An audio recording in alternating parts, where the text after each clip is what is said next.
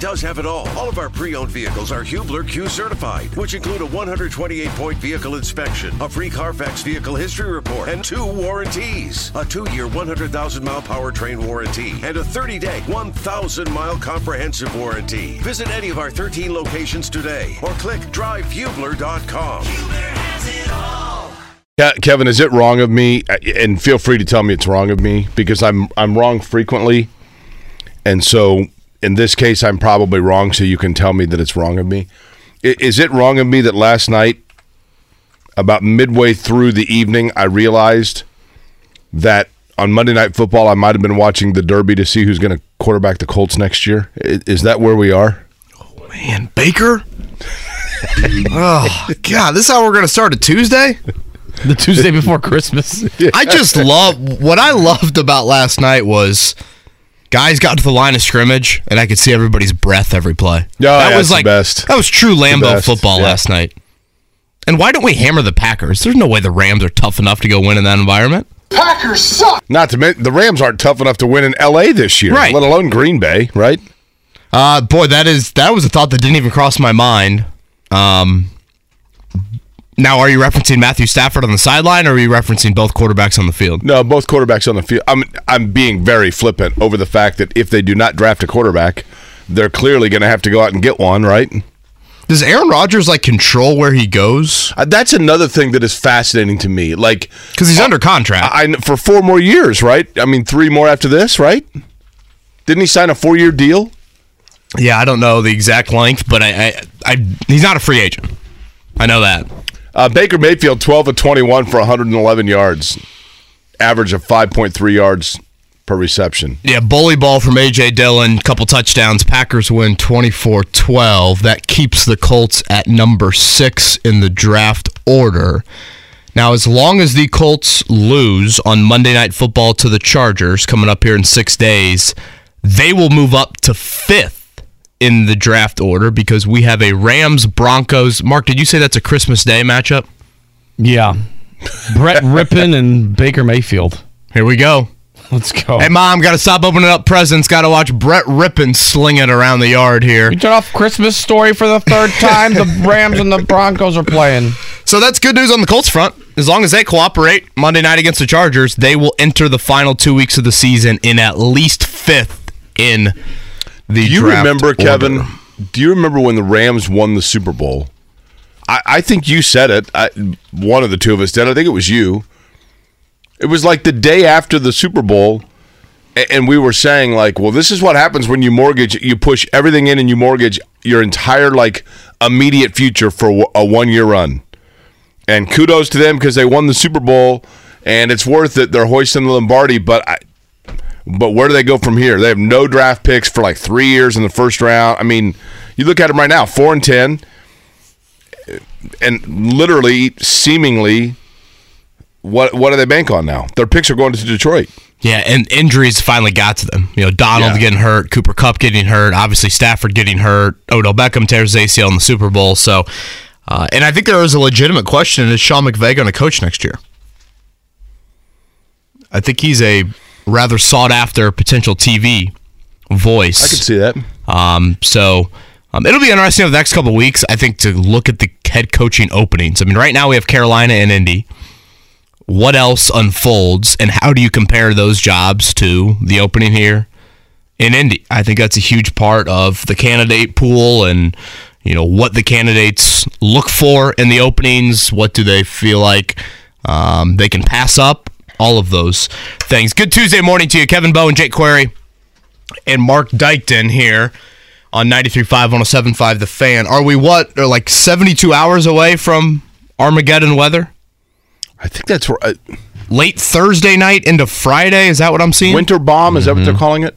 oh, do we have a name already? I was gonna say I haven't heard Winter Bomb. Snow yet. bomb, Didn't the Colts play in a bomb cyclone one year? bomb cyclone. Yeah, yeah. I That was the that. Niners game, right? Yeah, Wasn't that what that was? Yeah, it wasn't even snow, right? Yeah, something crazy.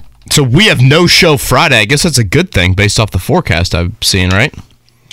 yeah. I mean, Yeah, my pen just broke. I feel like now I'm what about Christmas? grade. Eve? So Friday, weather is terrible. Saturday is Christmas Eve, right? Mm-hmm. And you guys are Newfields bound? Newfields at seven thirty on Saturday for us, but I and I mean we're gonna go come hell or high water, but it might be um, hell because it sounds like it's gonna be like eight degrees outside. well that's fine. You bundle up. That that makes that's part of the fun, man.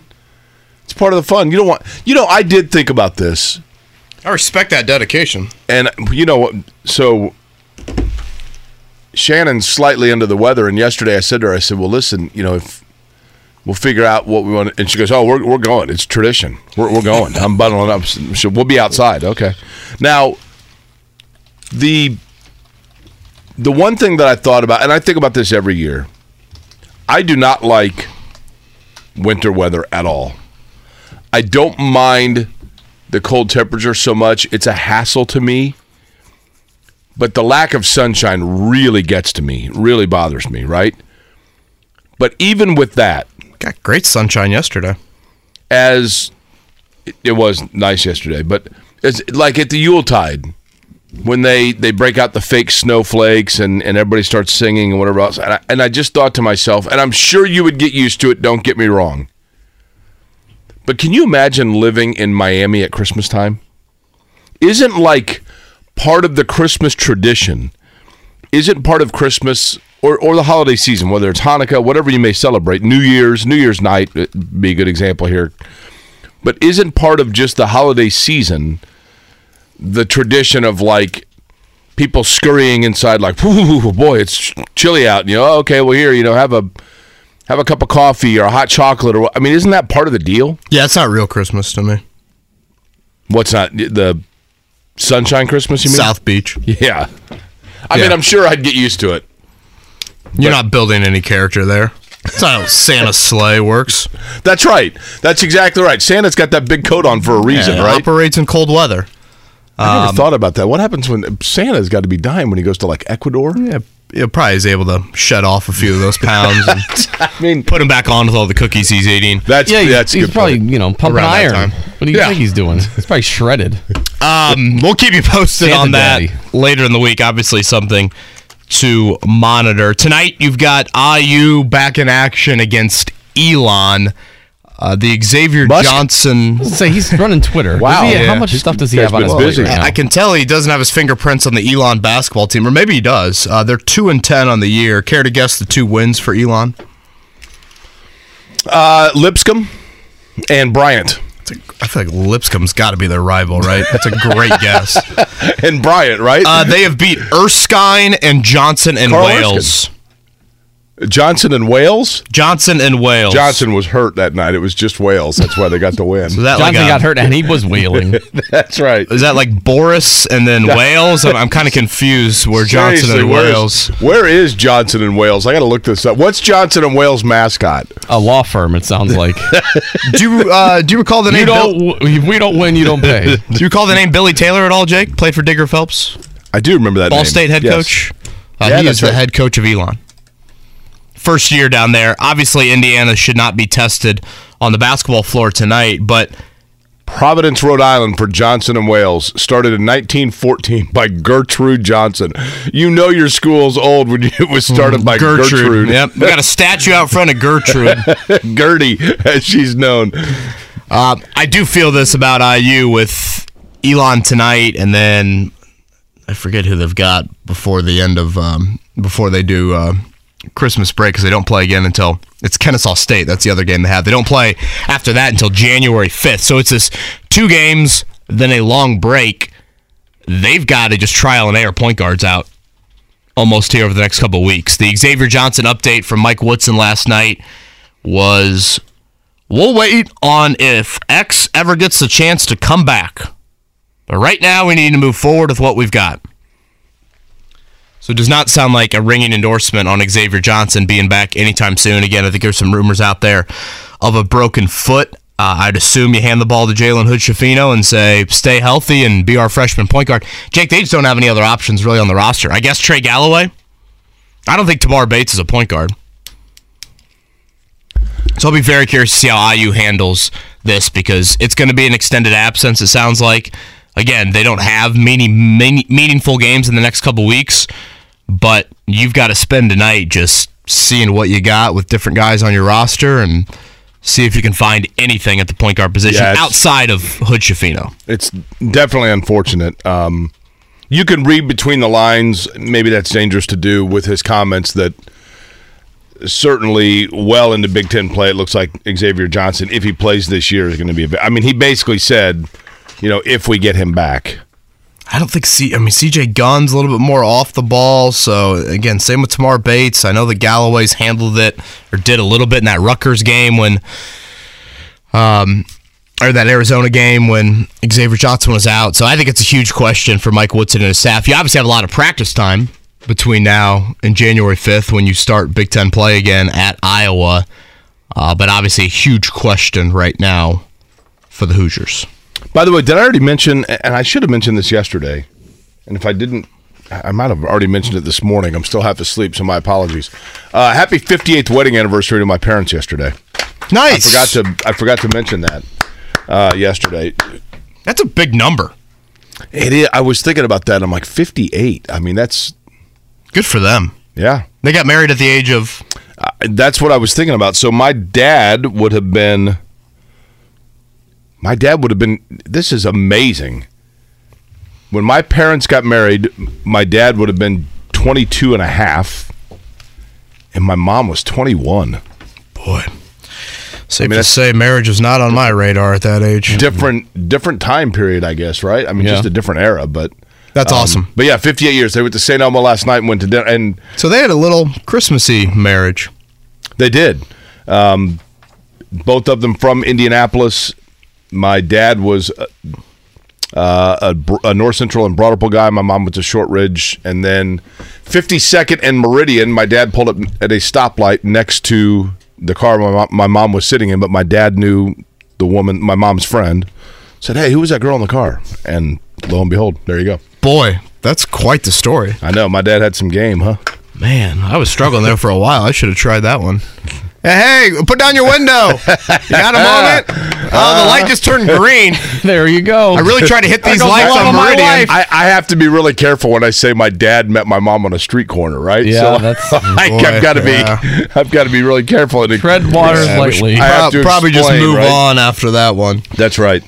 Uh, a lot to talk about this morning, by the way. Greg Rakestraw going to join us at 8 o'clock this morning, then Tony East at 9. Buddy mine texted me this morning and said, looks like the schedule is starting to catch up to the Pacers a little bit. Kevin, you agree with that? I think they're about to enter the hardest stretch of the season, Jake. Yeah, they got three in a row on the road, right? And I think l- look at the three in a row: at Boston, at Miami, at New Orleans. Uh, New Orleans and Boston currently second in the East or in the in their respective conferences, the East and the West. Miami, it's always just an absolute Yeah. just slugfest with them. We saw what happened uh, last week at Bankers Life or Gainbridge, and that'll be down there in Miami. Honestly, probably a good time to be in Miami for the Pacers. But yeah, I I think the schedule's certainly starting to catch up to them. I do feel like this is the healthiest they've been in a while. So I'm curious how, with Chris Duarte back, and you know, just it really seems like no one is going to be out. Um, curious how Rick Carlisle will handle the rotation. But yeah, they've lost four of five. Again, struggled end of games. We'll have Tony East on at nine o'clock. Question I want to throw to Tony is, you know, 31 games into the season. Pacers are 15 and 16, kind of squarely in that play-in game range right now. If you look at the Eastern Conference standings, has the opinion on Myles Turner and or Buddy Hield and their trade potential has that changed changed at all internally? Have the Pacers looked at this and say, we need to definitely, definitely move them, or we need to think about bringing them back? You know the thing that's that intrigues me is like we'll take Buddy Hield, Kevin. His name is constantly mentioned. Now, why is his name mentioned over others? Just because was is it thought that he was kind of the I, I guess it's because a lot of times it's it's how you were acquired.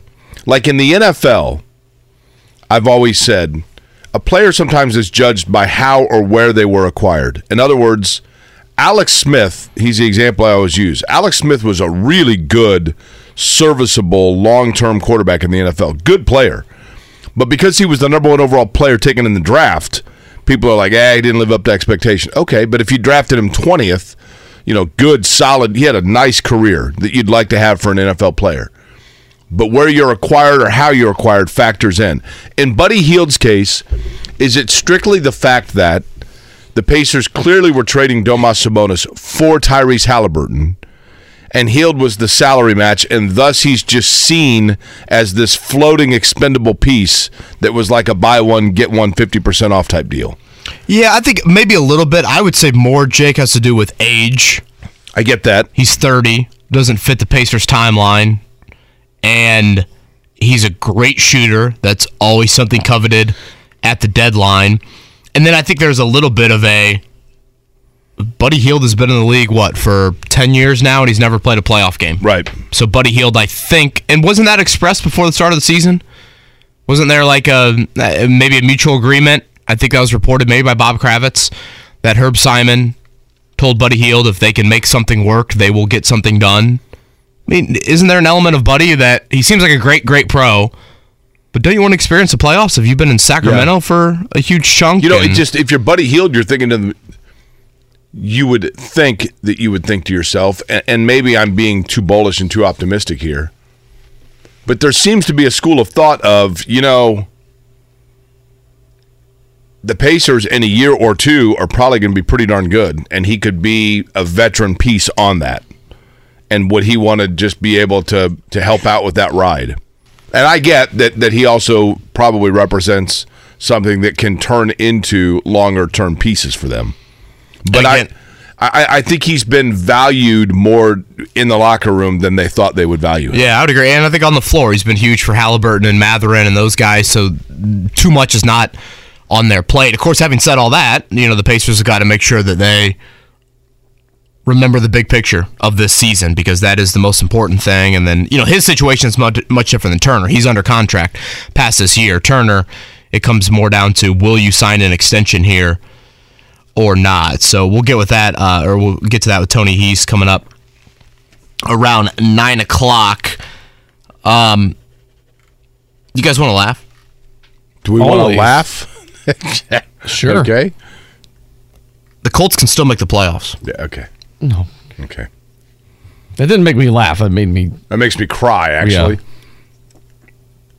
that's absurd. Right? How wild is that?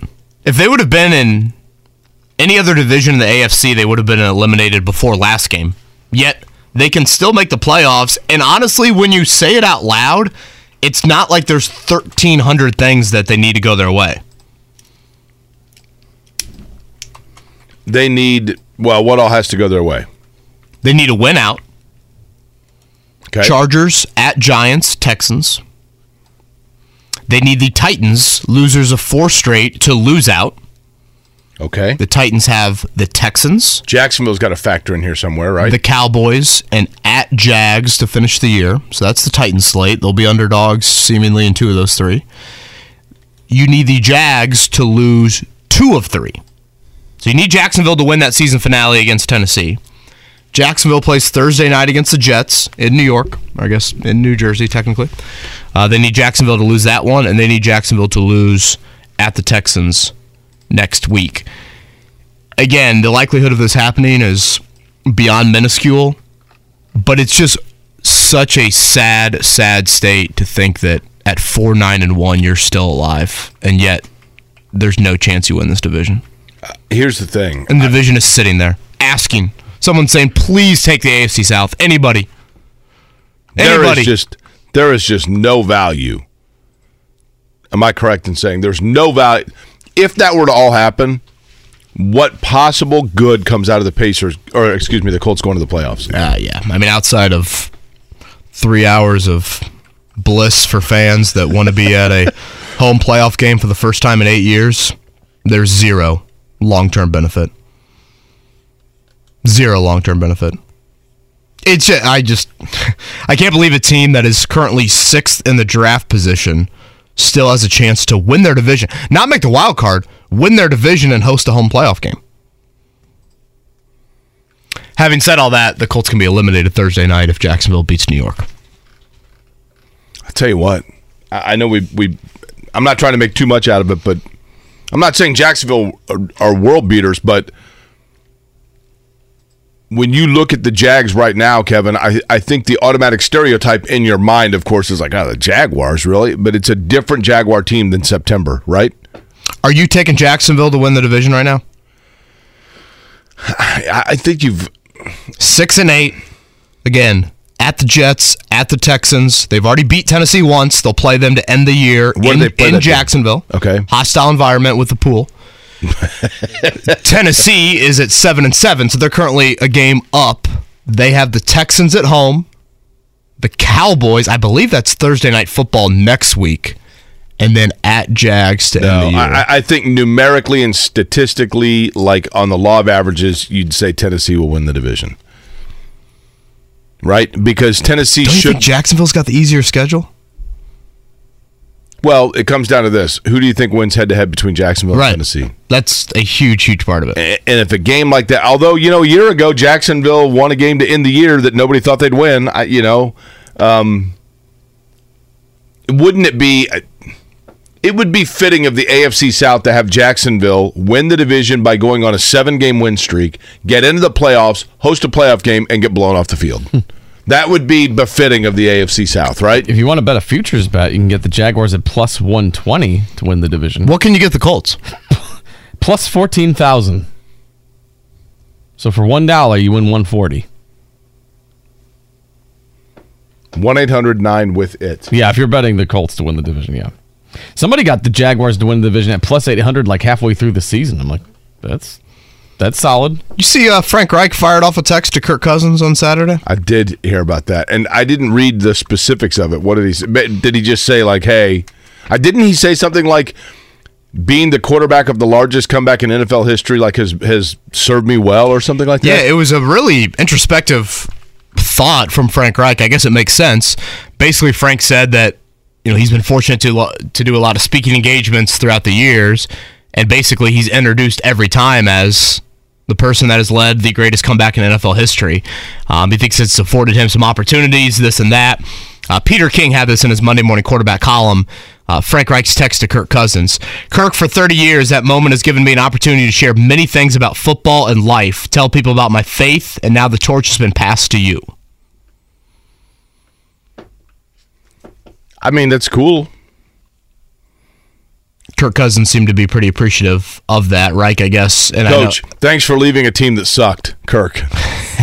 Is that what he said? thank you for affording the opportunity for that. That's right. Uh, Frank was unpacking some boxes down in the North Carolina area, caught up with Mike Chappell to talk more about it, and basically said he looked up at the TV and, you know, I guess in a way, this is probably kind of how the 72 Dolphins feel at times when undefeated teams are playing, or, you know, maybe how the 76 Hoosiers look at Purdue right now and some of the other undefeateds in college basketball. Frank Reich says he finds himself always paying attention to games when he sees a lead of 32 points or more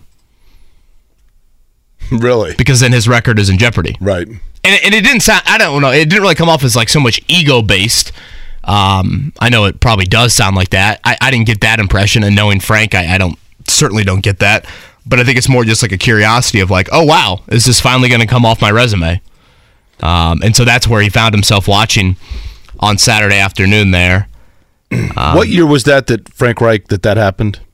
oh boy oilers playoff Was it 90 was it 89 or 91? i was going to guess 91 something in that early 90s So wait a minute. So was it was it a 32 point win that held for 32 seasons? It's 35 to 3 So it was a 32 point dif- differential, was it 91 and it held for how long? Mark, I'm, you're asking me. I'm not. I'm not a good math person. but why aren't you looking it up? I'm looking it up, but Okay, I haven't found the it date? yet. I haven't found it yet. I'm looking. H- How hard is this? How dare you? I put, okay, 93. Right? January 3rd, 1993. So Thank 29 you, Jake, years. for looking that up so quickly. No problem. what do we do on this program, Mark? We educate and entertain We're not doing by either Google one very well. searches. Reich said at one point during the second half, uh, Linda, his wife, asked him how he was feeling, you know, and the fact that it was happening. To, Well, I'm tired. We've been unpacking boxes all morning, and nobody else was here to help out with the U-Haul. it was happening to the Colts. And Reich goes, I don't know. He said he still roots for the players and coaches he worked with. It's just a weird dynamic, and it was weird to see the record go away. It's strange. I thought I was going to be clinging to the record, and it's sort of an honor to have the record. But I'm happy it's Kirk. For what it's worth, I do think Frank appreciates that. Uh, I guess Kirk Cousins. the Colts. No, that Kirk Cousins is a pretty religious individual. Yeah, I get that. Uh, do you think it would be ironic if Frank Reich was unloading Mayflower trucks that he used to leave Indianapolis? that, that would probably have a bit of irony to it. Does Frank Reich coach next year? Depends on whether he wants to be a head coach or a an assistant coach. If he wants to be a head coach, I think it might be a challenge. If if if he wants to be a quarterback or offensive coordinator coach, I would think there are going to be plenty of opportunities, right? What about right there in Carolina? Yeah, good good point. I mean, he's going to be the Wasn't he the first quarterback in the history of the Carolina Panthers? I mean, he, he's going to be. Do you remember when Deion Branch was like inexplicably living in Indianapolis and the Colts were like in need of a receiver a couple years ago? And people were like, you know, Deion Branch lives here. I, so isn't Reich's name just going to come up naturally? Didn't they sign him for like 48 hours during the playoffs one year? I Deion think Branch. That's right. He just coached Louisville to a bowl win. That's right. Fenway Bowl. I Drew think he'll Brees. get some interviews. Say it again. I think he'll get some interviews. I don't know. Yeah, and again, how many openings are we going to have? Right. I think that's a big question. I know we say that every year around this time, but it doesn't seem like there's going to be seven or eight. It seems like more four or five in that range. Again, you have Indy, you have Carolina, potentially Arizona. I feel like the Bucs could be one because Doug See about Bowles- Denver. Uh, Really? Yeah. Boy, it seems quick for Doug for Todd um, Bowles. Todd Bowles. Yeah, Uh, Doug Bowles. I'm I like, know, I really? said- I that- said Doug Bowles. It's a hell of a Todd Bowles. multitask. I- Doug Bowles does Well, wear a lot of hats. season. Todd Bowles, though, I feel like there's going to be a lot of upheaval in Tampa. Speaking of Deion Branch, Drew Brees met the media yesterday. We'll play some of that audio here coming up about his well two week stint helping out the Purdue coaching staff as they get ready for the Citrus Bowl against LSU. Less than two weeks away, January second, uh, as Purdue takes on Brian Kelly's family down there in Florida. Kevin Bowen, Jake Query, Mark Dykton on a looks to be a pretty nice Tuesday morning here in Indianapolis. Thanks for tuning in to Kevin and Query. The Morning Checkdown, brought to you by Ball State Basketball. Get your tickets at ballstatesports.com on 93.5 and 107.5 The Fan. The real Lambeau weather night last night for the Green Bay Packers hosting the Los Angeles Rams, twenty-four to twelve. Uh, the Packers defeat the Rams. They're they're lurking Green Bay. Like who who's that final NFC playoff team? Ain't going to be the Packers. Mark, a little biased with that answer. What is Seattle's record? Seattle's on the outside looking in, Seven and right? seven, right? The Lions are right there at seven and seven. We're going to see what happens with the Giants here down the stretch, or the Giants or the Commanders. Uh, one of those teams will be in the mix. Um, but yeah, Green Bay wins last night. AJ Dillon, couple touchdowns. Aaron Jones had one as well. Aaron Rodgers threw for over 220. Uh, so that means the Colts stay at sixth in the draft order. Again, if they lose Monday night to the Chargers, they will definitely move up at least one spot because two teams above them are playing. That would be the Broncos and the Cardinals this There's, weekend. there's like a serious traffic jam in the NFC, and everybody's in an 06 Honda Accord, right?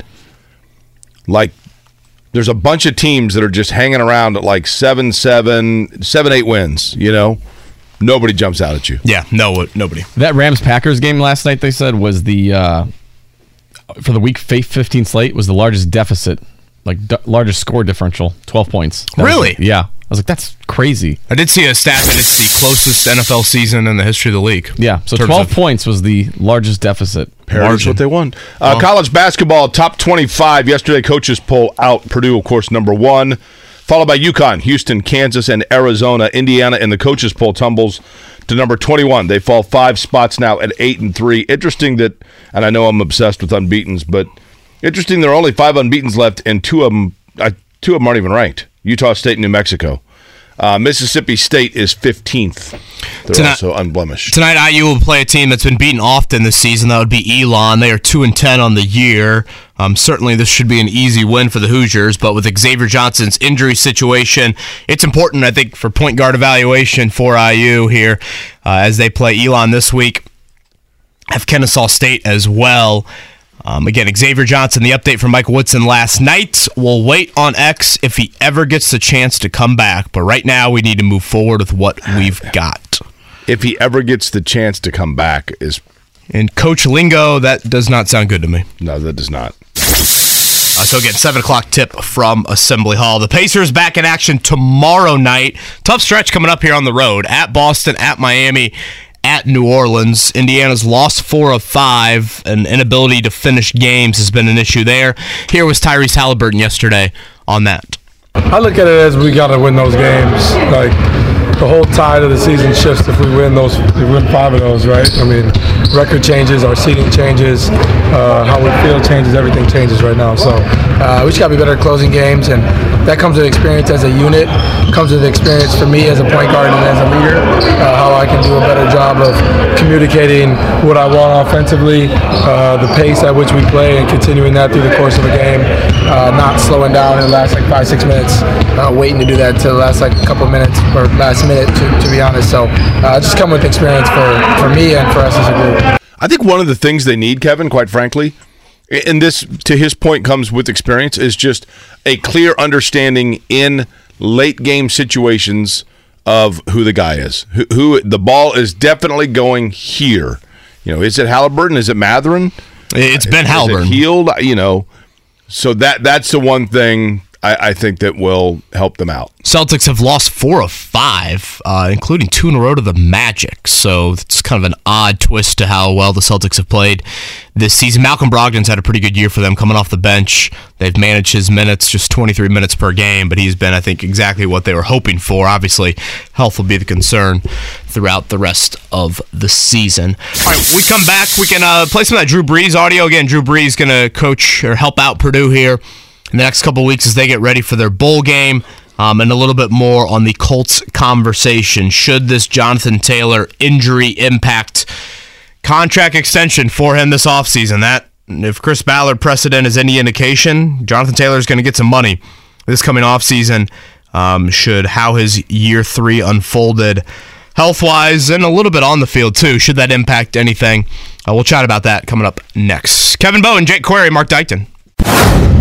16 minutes before the hour of 8 o'clock on what Life is so much more than a diagnosis. It's about sharing time with those you love, hanging with friends who lift you up, and experiencing all those moments that bring you joy.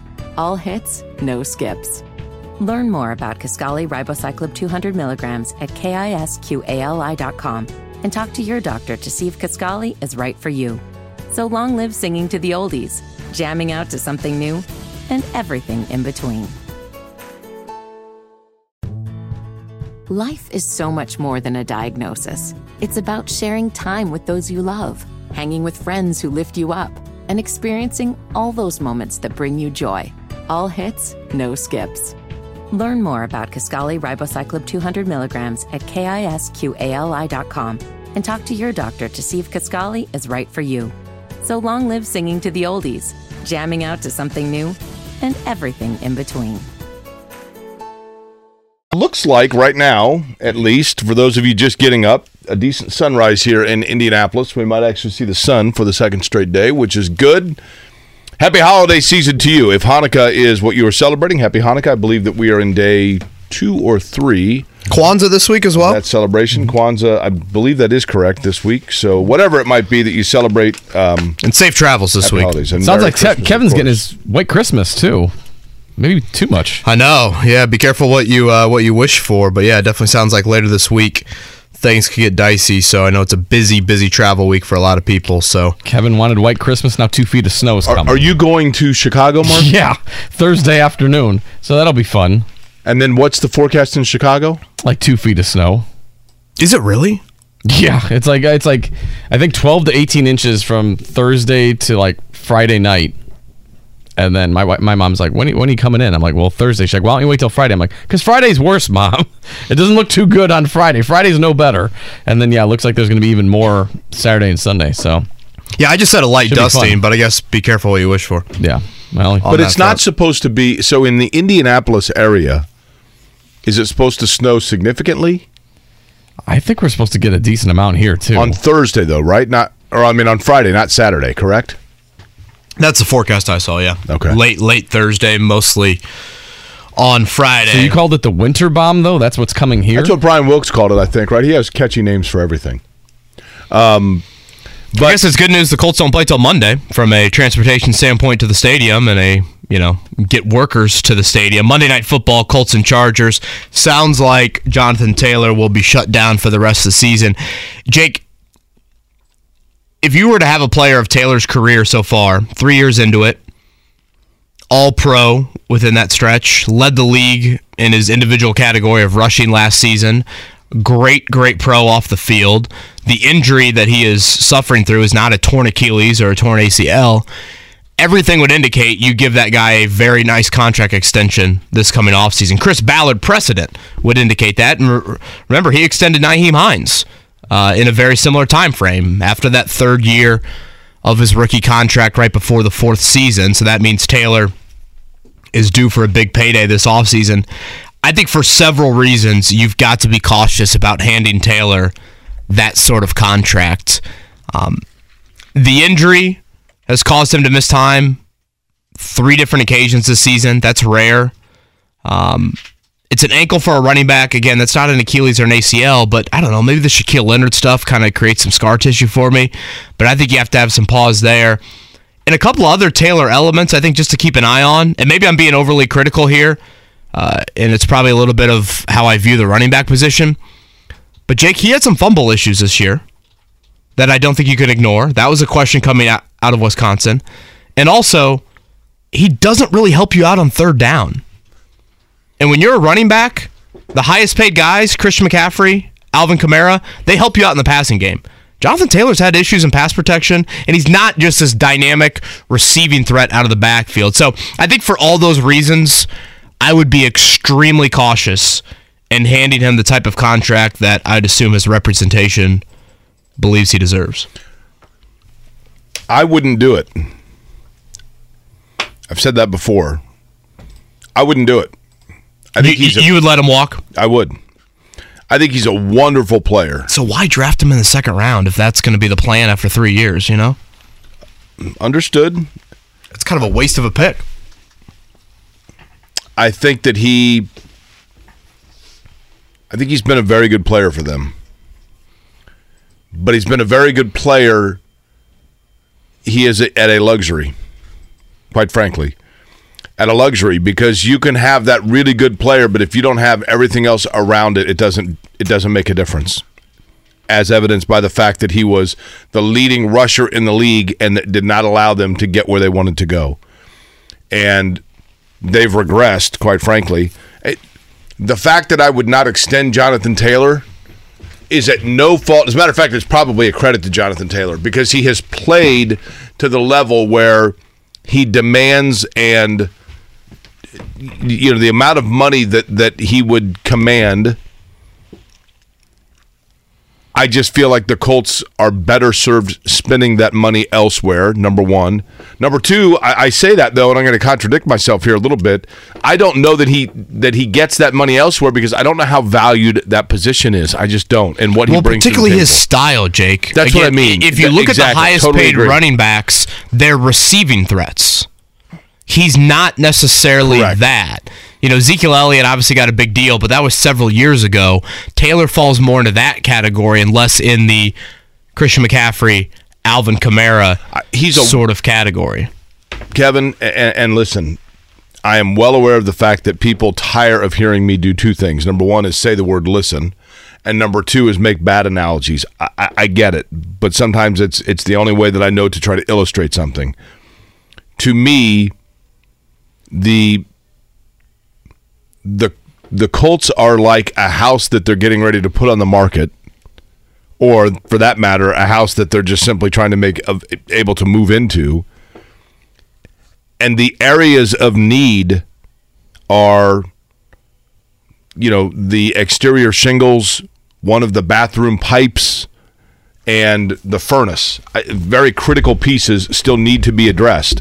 Jonathan taylor is the really nice deck with a hot tub out back it's a wonderful luxury to have but if you have to start fixing things, it's the last one that, that realistically you would look at because your money needs to go elsewhere. For the Colts, I just feel like there are too many issues that they have that they have not addressed. Quarterback being first and foremost.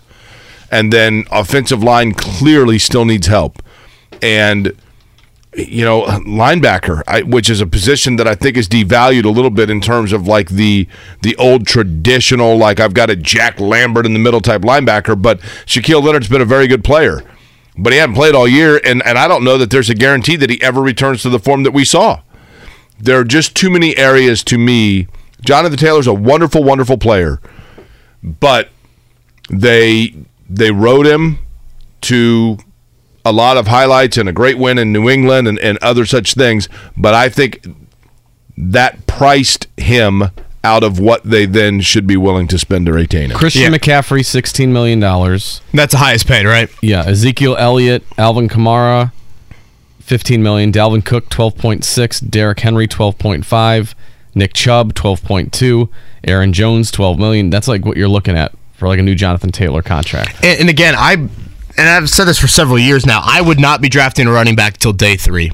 That would be kind of my philosophy. Yeah, I totally agree. If I were it's the GM, most because- fungible position in the NFL. Because when you draft guys round one, two, or three, what you're saying is we think you are a pillar player. We think we want you here for six to eight years, at least.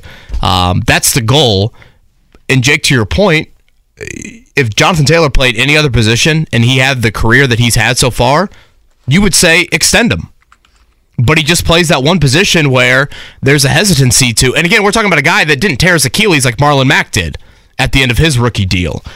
Um, so I- I'm very curious to see how Chris Ballard will handle that because Ballard is long, assuming Ballard's still here, uh, Ballard has long said um, position value What- what- doesn't matter money wise. You pay good players no matter where they play. What are the three big? um, Well, they've only had four, but what were the most impressive Colts performances this year?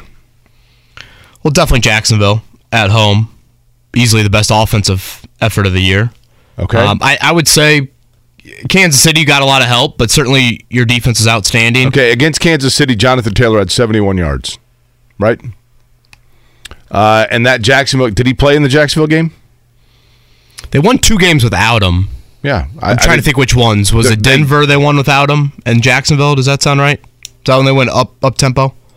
Yeah, and they You, you can look at it two ways, Jake. They were two and one without him. they got forty-two yards out of Deon Jackson when they beat Jacksonville. now, to be fair, they also had their worst offensive performance in the history of the Indianapolis Colts against New England when he didn't play.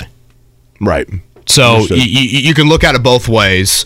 Um, again, I do think it's the most replaceable position on a team. But I, again, super curious to see how, assuming Ballard is here, how he handles Taylor and how he handles Pittman and those contract extensions because those are two guys that if Ballard follows his past precedent, whether it was Darius Leonard, whether it was Braden Smith, whether it was Nyheim Hines, if you perform well on that rookie deal, this is the offseason. This upcoming offseason is when those guys get contract extensions. Boy, gosh, it does look like another nice morning here. If you had a young quarterback next year, which would you rather have for them to help acclimate them to the NFL? Jonathan Taylor behind him or Michael Pittman to throw to? Yeah, probably Pittman. I mean, that's something else to consider, right? Yeah, and again, so much of that is more to do with just the position that guy plays. I know Pittman has had some frustrating moments this season. He definitely has. I also think just again, how much does the lack of support around a Taylor and or a Pittman has that impacted their seasons? Like if you look at Taylor's numbers, his yards per carry down a full yard. Um, his yards per game is down like 30 yards. It's not like his carries have dwindled that much this season. Um, how much of that is a byproduct of the Colts can't throw the ball from me to Mark? Yeah, I mean, I, I And I'm curious if Matt Ryan will get benched this week. Jeff Saturday, extremely non-committal earlier this week. It feels like that could happen. We, we, we I think we could see. I think there's a chance we see Nick Foles Monday night. does Matt Ryan? Is there a team in the league that would take him next year? This has to be it, right? Are the Colts the only team in the NFL because of the fact that they signed him that would be dumb enough to roll out Matt Ryan next year? Yeah, you would hope not, but again, the NFL. What we see Brett Rypien starting? Is Yeah. that who you're saying coming up on Sunday? But with that financial tag, no way. Yeah. No way. Uh, Greg Rakestraw joins us next year. Kevin and Query. It's great. Life is so much more than a diagnosis. It's about sharing time with those you love, hanging with friends who lift you up, and experiencing all those moments that bring you joy. All hits, no skips. Learn more about Kisqali Ribociclib 200 milligrams at kisqali.com and talk to your doctor to see if Kisqali is right for you. So long live singing to the oldies, jamming out to something new, and everything in between. Greg Shaw's theme music Should be if it isn't. has a feel to it. Uh, Greg Rakestraw joins us now. Again, no show on Friday, so uh, Rake, very nicely obliged to move up a little bit earlier in the week. Rake, I, I know we get into hyperbole with sporting events a lot, but your expertise we'll rely on here. It seemed like that World Cup will go down as one of the greatest ever, if not the greatest, when you think of the teams, the individual players, and the match living up to all of it. I would agree. In terms of finals are concerned, and the entirety of the World Cup uh, was was pretty well played. Uh, and we knew when we got France and Argentina, you know, that the storylines were, were pretty rich. And you have Kylian Mbappe doing what he did for France in a losing effort as kind of the next generation superstar. Uh, and and you know, I, I feel the voice of like John Facenda, like one for the master. Like that was the last thing that Lionel Messi had to accomplish in his career. Uh, in terms of you know, doesn't really. He was going to be great regardless of it, but it just checks off that career box for him. And the amount of non-soccer people that say, "Man, I, I couldn't take my eyes off that World Cup final." That's one of the best things to happen for this sport in this country. Knowing the next time that that happens on that stage, it'll be played right here in the United States in July of 2026. Yeah, and the compliment of like, I didn't want that game to end. You know, that's like I I feel like the ultimate compliment you give a sporting event. I did have one more on the World Cup front. Um, it's coming here in 2026, the next Men's World Cup here, a little bit of Mexico, a little bit of Canada. Were we ever thought to be a potential to host a game here in Indianapolis? Obviously, we are used to hosting anything and everything, but was there any kind of serious thought, either from our city or from whoever decides those venues, that Indy could have been one of the United States hosting sites? No, because we can't we, we can't properly do grass. And and I mean there was the one professional level match that was played August first, two thousand thirteen, of of Inter Milan and Chelsea, the exhibition. And obviously the Indy Eleven played there but played on turf, you know, for three years. But when that Chelsea Inter Milan match took place, they brought in sod, and it, it it just didn't stick well. There's no way, you know. Now you've got a stadium like, um, you know, the one in Phoenix or Glendale that can play on turf, but you can slide in the grass as well. Uh, and because those matches have to be played on grass, there's no true way to do that at Lucas Oil Stadium. So I think that pretty much knocked us out from the early stages. Here's my dumb guy soccer question of the day. Um, Mbappe plays professionally in Paris, correct? Correct. When I think of top, and I, I, I get that each nation has their own league, and then they do the Euro Cup. I mean, I get it. But when I think of the top soccer clubs in Europe, obviously, you know, I know that Barcelona has a great team, Real Madrid is great, but I think of like Spain, England. I don't think of the French league as being as premier in terms of the international eyes and attention as like the English leagues or Spanish. Am I dumb in saying No. Am I dumb in asking if he will eventually leave France and uh, I don't mean the country, but to play professionally in one of those Sure. teams?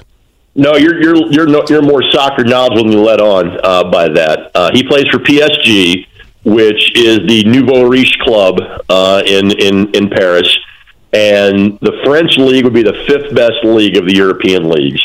I would probably rate it England one, Bundesliga Germany two, um, Serie A the Italian league three, La Liga the Spanish league four, and then League 1 the French league would be fifth but PSG is as well funded as as any team on the planet. They're the team that has spent money on Neymar and spent money to get Messi at the tail end of his career and and and spent money to get Kylian Mbappe. So, you know, he, does he play in the best league? No. Does he play on one of the best teams? Yes. And is PSG's goal every year to go out and win the Champions League? Yes. And they just haven't done it yet. Um, and so, could he end up at a Barca or Real Madrid or an English superpower at some point in time? Absolutely, he could but in terms of the team he plays for now, um, there's nobody that's more well funded than PSG is. Kenny's Greg Rakestraw, ISC Sports Network. He was in this studio on Saturday afternoon, uh, Colts postgame show host. I was thinking about your rake on Saturday, uh, but I thought to myself as the game continued to spill in, I swear it went to five o'clock. Maybe I was imagining things. You probably didn't have time for a whole lot of calls, right? That is correct. So um, when the game goes to overtime, uh, my show gets very compressed. You are spot on on your timing. That was a long game ended in regulation. Uh, if that game ended in regulation, we would have started at about 4.30, 4.35, and it would have been a, a bit of a, of a more compacted show. We would, would have taken breaks every kind of eight or nine minutes. I didn't get it until 5.10 and I had nine commercial breaks to get in between five, ten, and six o'clock. And we always try to make sure we hit our network out on time to get it back to our, you know, local affiliates. Well, that was even especially the case on Saturday because I'm sure we had several stations that were going from our game to the Purdue game, or we're going from our game to their local high school game that night. And so I, I think I got it back to them at 6.03. So even then, I couldn't hit that number of breaks in that amount of time. But no, we did not take a single telephone call until 6 o'clock in the local hour because there simply were too many spots I had to make up. You know, I was saying yesterday, the season to me has turned from extremely disappointing to, I think, the most embarrassing in Jim Irsay's ownership. Um, I had a question asked yesterday, and I, I almost I, am not asking you to debate the answer. It, to me, it's more of a reflection of where you're at as a franchise. The question was, what's the more embarrassing loss that this franchise has suffered in the last calendar year? What happened on Sun or uh, Saturday in Minnesota, or what happened in Jacksonville to end last year? And again, debating that question is not the path I want to go down. It's more of if you're Jim Irsay, Rake, the fact that that question's even being asked, what does that say about where you're at as a franchise right now? That's pretty good perspective to have. Uh, to answer your question, it would be the Jacksonville game because you had so much more at stake. Um, nothing is going to make you feel good about Saturday or or make it more palatable. But it is easier to kind of put that in the rearview mirror, despite the historic nature of it, because this team wasn't going to be a playoff team anyway. And I know that mathematically they're still alive. I know the scenario that exists that could lead them to the AFC South Championship. I don't think that's going to happen. Didn't think that was going to happen before the Minnesota game, regardless of what was going to happen. But the fact that you could even have that discussion or debate, and those two things happen within 365 days of each other, it's not a good place for this franchise to be in right now, that's for sure.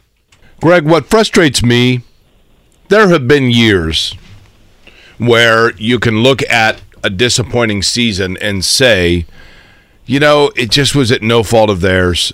Guys got hurt in fluke ways. The schedule was weird. They had this situation with weather where they got diverted, you know, whatever. Um, to me, this year, and I want you to tell me if I'm being too critical, virtually everything that's happened with the Colts, sparing maybe the Shaquille Leonard absence, but virtually everything that's happened with them has been self inflicted. Yeah, no, I get it. There, there, there, there are no of those qualifiers this year, uh, and even with Shaquille Leonard's injury and with Jonathan Taylor's couple of injury stints, this is a team that has been largely healthy. Um, the schedule has not been easy, but it has not been overly tough. I, I haven't even looked at the strength of schedule rating for the Colts. I imagine it's somewhere in the middle uh, of, of the National Football League in terms of their you know, caliber of opponents. And again, you play in a division where the team that's in first place, I don't think they've won in a month, and you're still two and a half games out with with three games left to play. So no, there, there are no mitigating factors here. There are no extenuating circumstances here.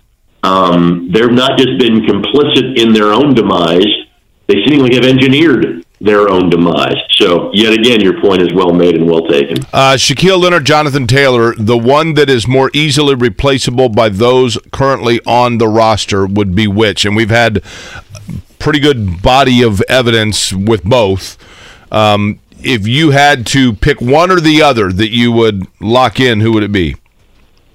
I'd probably lock in Jonathan Taylor just because of the injury history of Shaquille Leonard. Right. And again, let's face it, Shaquille Leonard is, is largely locked in with his contract status. I think it is easier to replace a running back than it is a linebacker. Um, although, given how little Shaquille has played this year and how typically solid um, Zaire Franklin, Bobby Okereke, EJ Speed have been, I would say history would say it would be easier to replace Shaquille Leonard. Um, so there's a couple of mitigating factors and circumstances in there.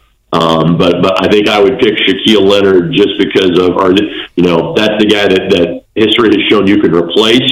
Um, just because again, so there's some mitigating circumstances. There. Yeah, that injury is just so awkward and has you know lingered for several years. I am curious to see if EJ Speed gets a starting opportunity in free agency. You feel like that guy makes plays every time he's out there. Again, Greg Rakestraw is with us, ISC Sports Network. Uh, interested to hear Rake's kind of Christmas plans around the basketball um, season. I have a feeling some Hall of Fame Classic could be on his schedule. We'll get to that in just a second.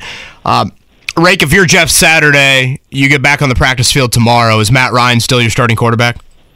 Uh, it wouldn't be for me, but I would have made that determination uh, last week uh, and, and, gone to Sam Ehlinger, and they did not.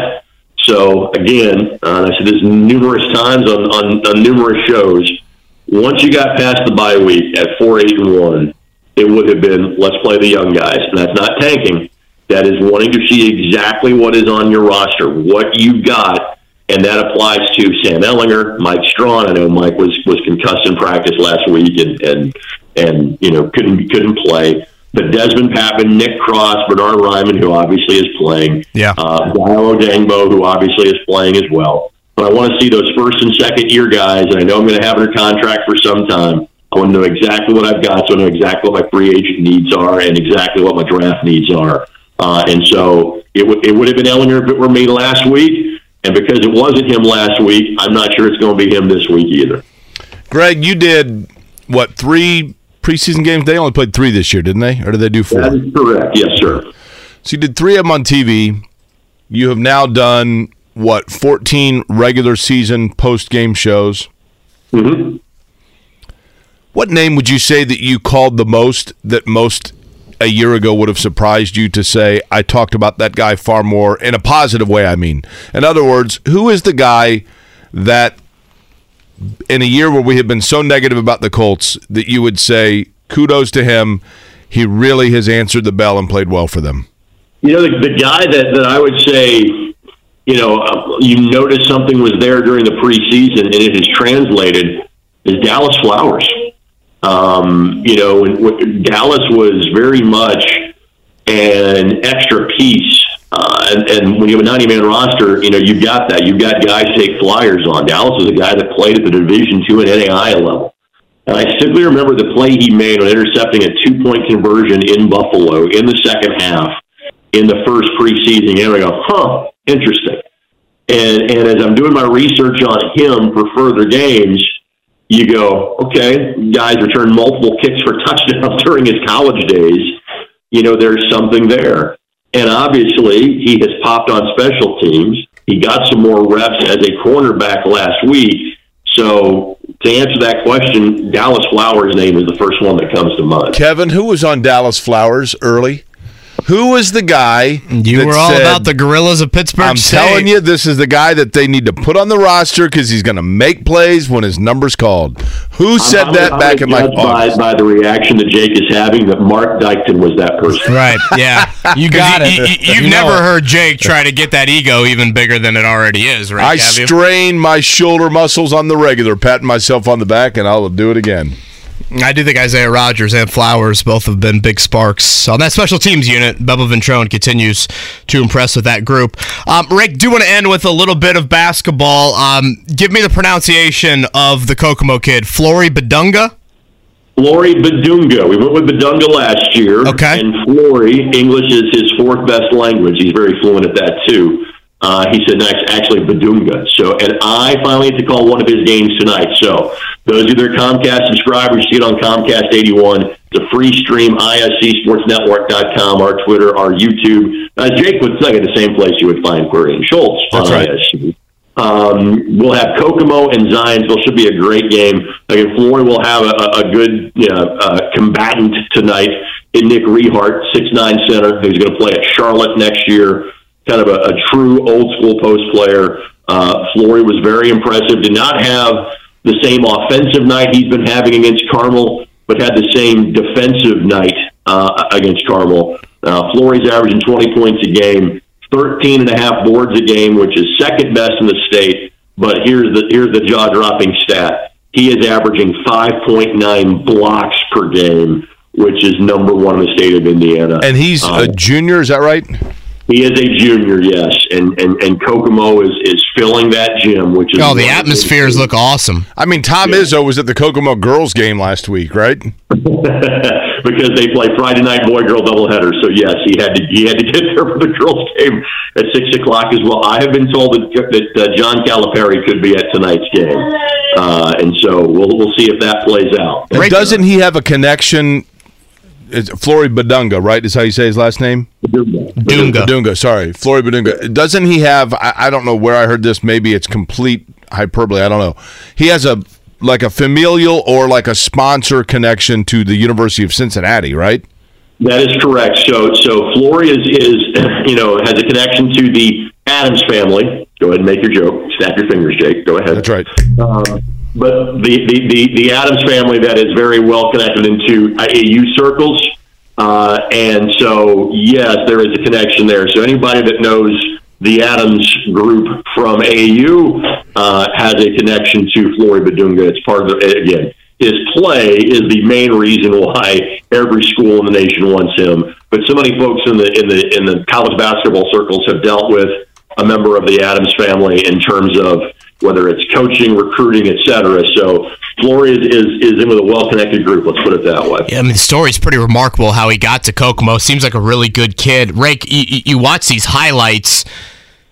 Boy, it's not full on Greg Oden, but it's like a notch below. I mean, some of the highlights, it's like this kid's just playing a different game than everybody else out on the floor from an athleticism standpoint. Correct. And again, he's about three inches shorter than Greg. Right. He's listed at six foot ten in the program. A lot of the recruiting folks think he's really about six foot nine, but that's more than tall enough the way the, the game is played these days. And the amount of ground he can cover in a short amount of time, um, and the way that his teammates simply know, hey, we get into a fast break scenario, or we get into a half court, throw it up to the rim. Flory's the guy that is going to go get it. Um, that's that's pretty jaw dropping to watch. Ryan goes, What's crazy about Flory is against McCutcheon, he had zero blocks because they didn't shoot within eight feet because they wouldn't challenge him, and he's still averaging six blocks per game. And that, and, and, and again, I, I saw a little Twitter fe- feedback because the first game we did of, of Kokomo's, and we were- ended up doing a bunch of them in December. We're going to go up and do their holiday tournament next week as well.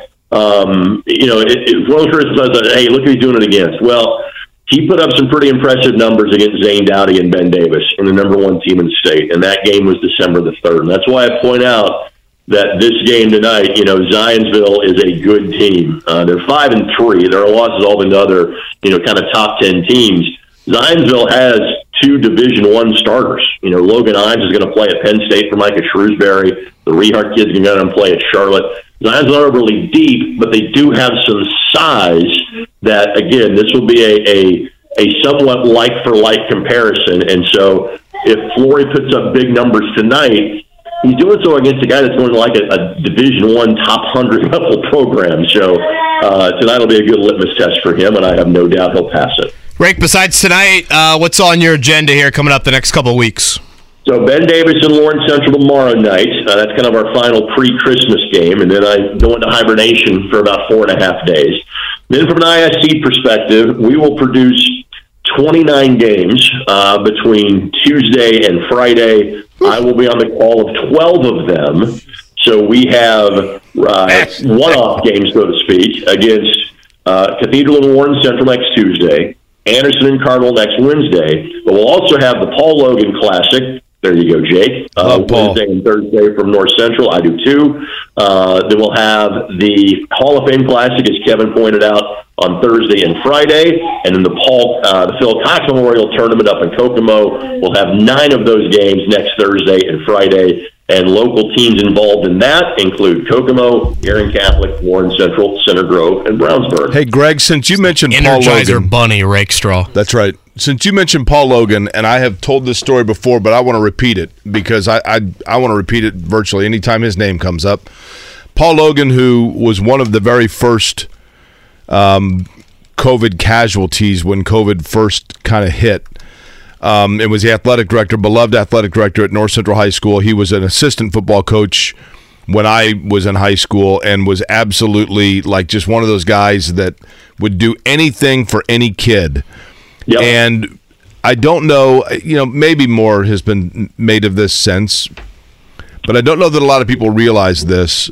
When Paul Logan got COVID and ultimately, you know, passed from it, there was speculation or medical theory that perhaps his complications with COVID was complicated by the fact that in the early 90s, and I want to say 93, there was a fire at North Central High School in the gymnasium area that started with wrestling mats, and a student had started it, and it kind of went from there.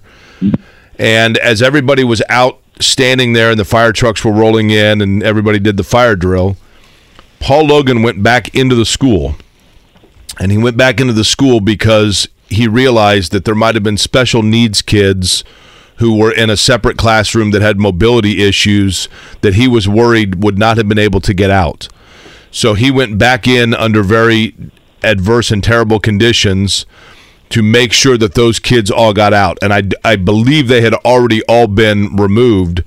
But the fact that he went in there and put his own life on the line to go in and ultimately had smoke inhalation that caused him a lot of lung problems at that time says everything that you need to know about a guy that did everything he could in any situation for the betterment of kids and every single kid and he was the one that thought about every kid across the board and did whatever he could and The I would say, Jake. The crazy thing is that's one of many stories, you know, for Paul. Not, not there's none that are that are to that level or extreme or a life threatening scenario like you're potentially talking about. But that's that is the quintessential Paul Logan story, and there are thousands of people that went through North Central, or hundreds of coaches because of Paul's work with the Indiana Football Coaches Association that would tell a variation of a story like that about how Paul helped them, which is why that was such a tragic loss two and a half years. I recall um, back when Derek and I did a show together, we had a guy that used to call in all the time named Nick Coleman, and he would always say everything. And he was a, he became a beloved caller of our program. And Nick would always say something was varsity. You know, we'd talk about anything and say, "Buddy, they are varsity."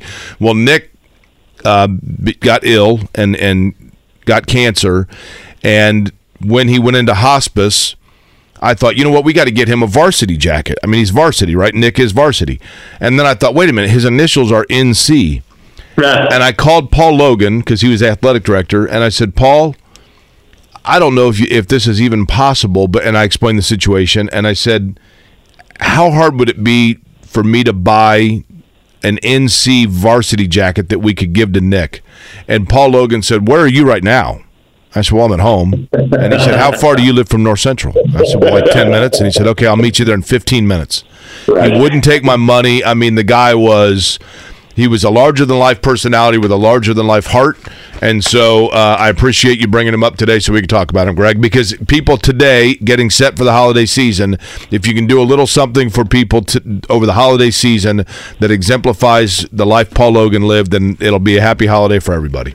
The other thing I'll point out, and I know we're up against it time wise, the other thing I'll point out is that the family was asked, "Hey, what's the proper tribute for Paul? You know, do you, do you want to put his name on the football stadium?" Uh, and or the the other alternative was, you know, the new field house, you know, that is going in, and the family quickly said the field house because Paul didn't just care about football; he cared about every student, every athlete at North Central, and so that way his legacy lives on in terms of not just the football program, but every every part of athletics in North Central. That's where Paul Logan's memory properly belongs. Yeah, he was the best, man. He was the best. Some awesome stories. Uh, Greg, enjoy the hibernation when you're able to do it, right?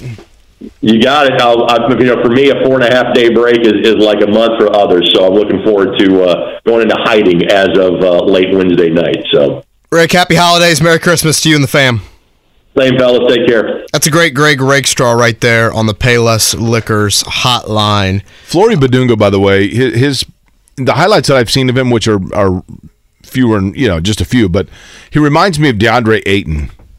You know, DeAndre Yeah, I- I Ayton, can who's a that. big athletic guy that can score, but he is a defensive presence that is very intimidating. I was saying to somebody, what I have seen is a guy at that size you don't see move like that. Yeah. I mean, his movement ability, he moves like a guard, and you just don't see that. And again, he's still extremely raw. Uh, does not have a large amount of basketball background.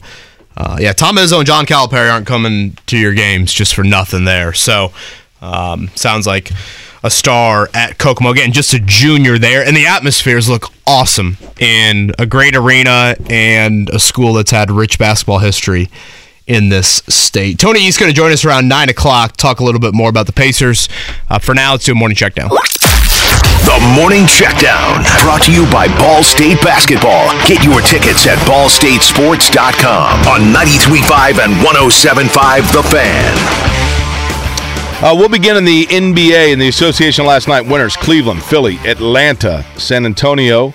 By the way, I want to do a Romeo Langford check. How many do you think he had last night? 124 105, Spurs over the Rockets. How many for Romeo Langford? Wasn't he starting to play a little better? He, he has been playing, yes.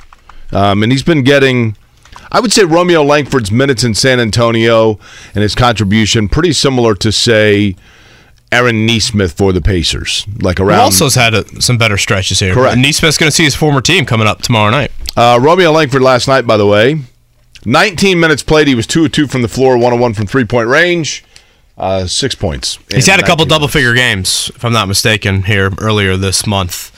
Um, again, Pacers Celtics tomorrow night. That'll be a 7:30 tip for the Pacers. They have lost four or five. Ironically, Boston has lost four of five. So the Pacers get back in action tomorrow night. Jake, tonight down at Assembly Hall, it's going to be Indiana versus Elon. Again, I know these games kind of get laughed off the schedule, Elon and Kennesaw State. I think this is a really critical week or so for Mike Woodson to try and find out what point guard's going to look like the rest of the season. Do you know what kind of cologne uh, the players at Elon wear? Mark? I'm afraid to ask. That'd be Musk, of course. In my opinion, that sucked. Might have been the quickest Mora button push of all Well, time. I knew it was coming. Do you remember their two wins this season? Uh, Elon, yeah, they they beat uh, Johnson and Wales, right? Is that right? Yeah, Boris. Um, and then Lipscomb, was that right? Uh, close. Bryant, Carl who? Nix, Erskine. Boom. Where is Erskine College? Do we know?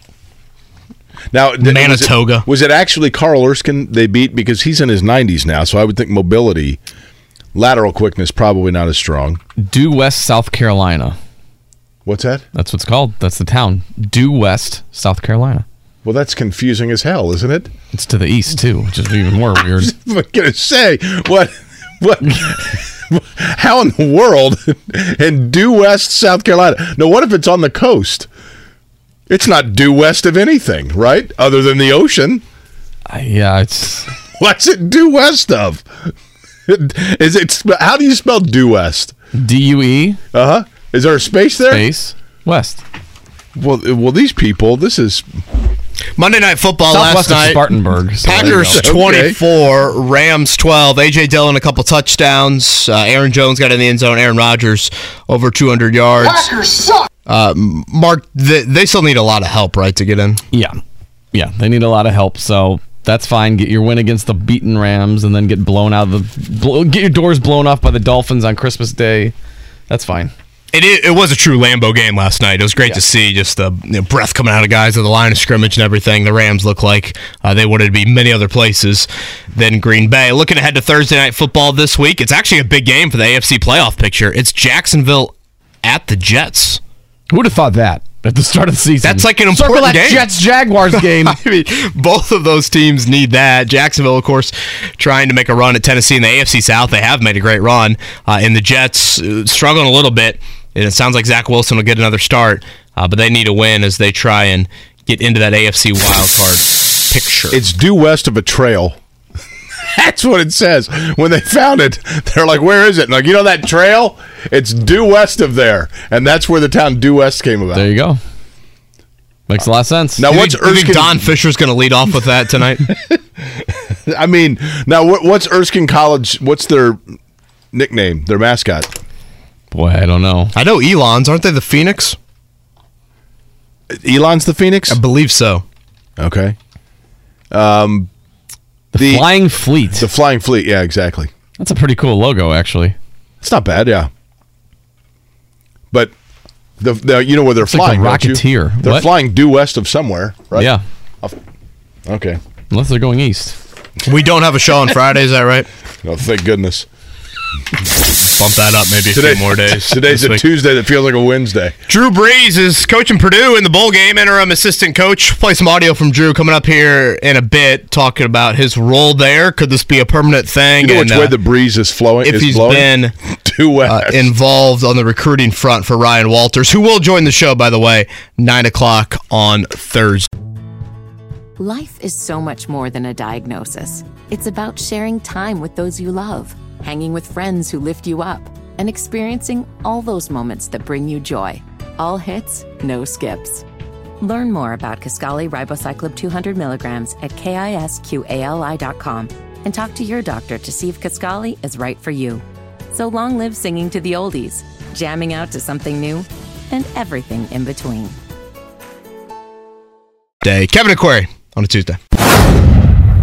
Jake, bowl season underway, and for Purdue, that means kind of a skeleton coaching staff.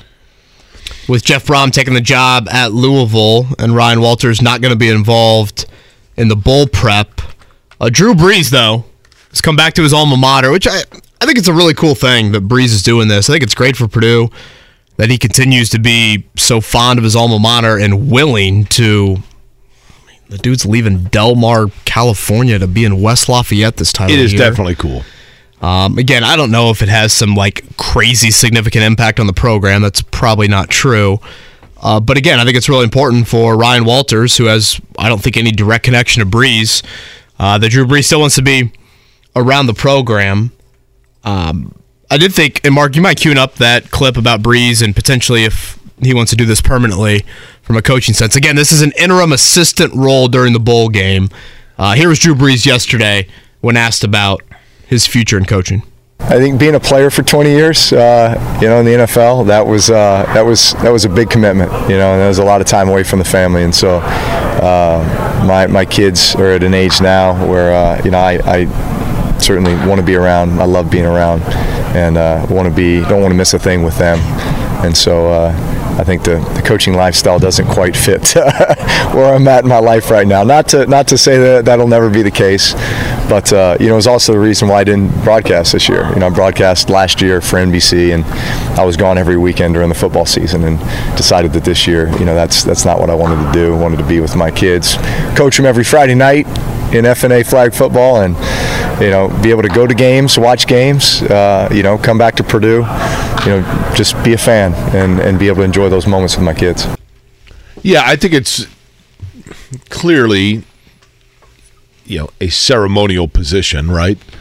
Um, but it's cool. And to your point, Kevin, it, it doesn't hurt recruiting. You know, a lot of people would say, well, He said he's talked to some recruits. Yeah, and, and I think what it means is this. I, I know that, you know, for example, players that played at Indiana under Bob Knight, it was not uncommon or unheard of is probably a better way of saying it. For those players to get a phone call from someone saying, "Hey, such and such a player is considering playing for Coach Knight at Indiana or at Texas Tech. Like, would you be willing to call and talk to him about what it's like?"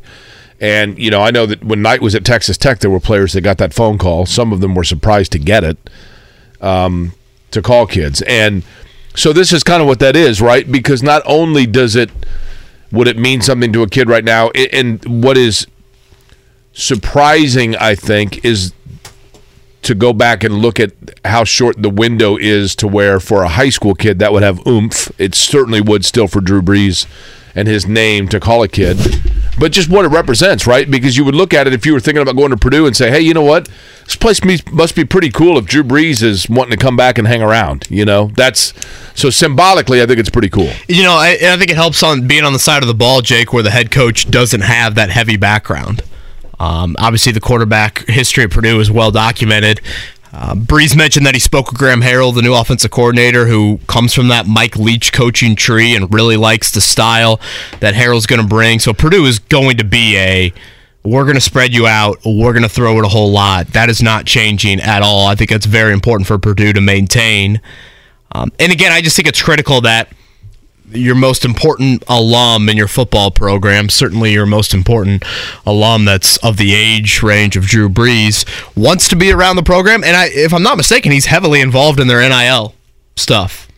Um, and I think that's just critical for Purdue to continue to have that presence be there. So again, Drew Brees, interim assistant. Purdue has several opt outs in the bowl game. We'll see how things go. They've got to be a heavy underdog against LSU. I would assume. Speaking of bowl games, there are two tonight. I'm going to tell you the the location, and I want to I want to see if either one of you guys can tell me what which bowl game it is. Are you ready? Okay. We'll begin with the. Oh well, this is pretty easy. This this game takes place at Florida Atlantic University Stadium. Boy, Purdue is a 14 point underdog to LSU. Are they really? Again, so many opt outs. Yeah. Uh, Florida Atlantic is in. That's due west South Carolina, right? It's due south. I actually yeah. have been to Florida Atlantic Stadium. Ironically enough, that's in Boca. I was there for NFL owners Ah, meetings. you might know the name of the uh, roofclaim.com what bowl? Boca Bowl? The Boca Raton Bowl. That'd be Liberty against Toledo, and I think we should all be rooting for Liberty, right? Roof claim. that seems to be probably something that would be very important in the state of Florida. that is correct. Roofclaim.com, right? So who do we got in that one? Uh, that'd be Liberty and Toledo. Okay. And then you have uh, in Boise, and this, by the way, false advertising. Is it the humanitarian bowl? Is that Very- still around? No, that is, this an, that that's a good guess. I think that was wasn't it the humanitarian bowl in Idaho. Yes. Oh, on the blue turf. All kinds of people doing nice things down there. Uh, no, this is the the famous Idaho Potato Bowl. Thank you, Mark. The famous Idaho Potato Bowl. Now, I will tell you that I, as I mentioned before, I when I was driving through Boise on a road trip, pulled into a Denny's at like twelve thirty at night, ordered a baked potato, and they were out of them. Well, that seems like sacrilegious. I was like, you, "Don't you have some out back, like growing in the backyard?" God, I used to love baked potatoes. Did you really? Wendy's? Did you go to? Do you remember? Yeah, um, I I have had one from Wendy's. Uh, I'll I'll tell you guys the one of the areas of many where my age gap between myself and the two of you comes into play. There was about an 18 month window. Anybody that's 45 or older in their car right now is going to say to themselves, I totally remember that, Jake. I totally remember it. I was not hallucinating. In about 1983 or 4, for literally maybe 18 months, in Broad Ripple, underneath the Vogue, which later became like the basement area of CT Peppers. I was at the Vogue last week. Were you, that's right for the holiday party, right? Yeah. So there's a there's a basement level down there, and the Vogue, CT Peppers, that whole little quadrant had an underground that for literally like 18 months in the mid 80s they made a food court that was epicentered by the Great Potato Factory, and you could go and get a baked potato with literally anything you wanted on it. And it was fabulous and it was awesome. And that and poppin' fresh pies on 65th and Keystone were all the rage for like a year and a half during the time that Supertramp was cool. I think when your There's age gap comes into play is when you mention George Montgomery in a text chain. I'm like, what the hell are you talking about? Oh boy, we could go a lot of ways. I didn't one. get that at all. There's, pro- there's probably a lot of things that's happened in the basement of the Vogue over the years. Oh, yeah. No, you're not kidding. The there. basement of the Vogue could talk. that is true. You know? That is true. By the way, Eastern Michigan, San Jose State in the famous Idaho Potato Bowl. Uh, that game at 3.30 this afternoon on ESPN. This is the time of year, I'm telling you, like right now when people start kind of shutting down their work week and getting set for the holidays, and, and it really is a bummer to an extent that Christmas is on a Sunday because when Christmas is on like Thursday and everybody punts the whole week, these bowl games are just great to have on in the background. And again, the NFL schedule will adjust with Christmas on a Sunday. You'll get 11 games on Saturday. Christmas Eve. The Christmas Day slate. Mark mentioned this earlier in the week. Uh, you really got to hate your family to probably want to tune in to this. There's one good one. Again, I think Green Bay and Miami is a nice game at one o'clock. Is that the one that you're Yeah, that you're that- referring that's to? a good one. Uh, Four thirty Broncos Rams. Brett Rypien against Baker Mayfield. Who I guess if you're a Colts fan, you just need a loss in that game. You can't have a tie. As long as one of those teams loses, then you'll move up in the draft order. I guess one team would win. Uh, and then Bucs and Cardinals, Christmas Day night. yeah, woof. Didn't Colt McCoy get hurt on Sunday too? Saw Trace McSorley. Colt. McCoy's still in the league. Oh yeah. Is the humanitarian bowl no more? Does that tell you everything we need to know about people? I feel like it's all the sponsors have changed. The Micron PC Bowl. Well, some of these are the Wasabi Fenway Bowl. Now, the wasabi isn't that the stuff that if you eat too much of it, your eyes it's like, right? Yeah, is that popular in Boston?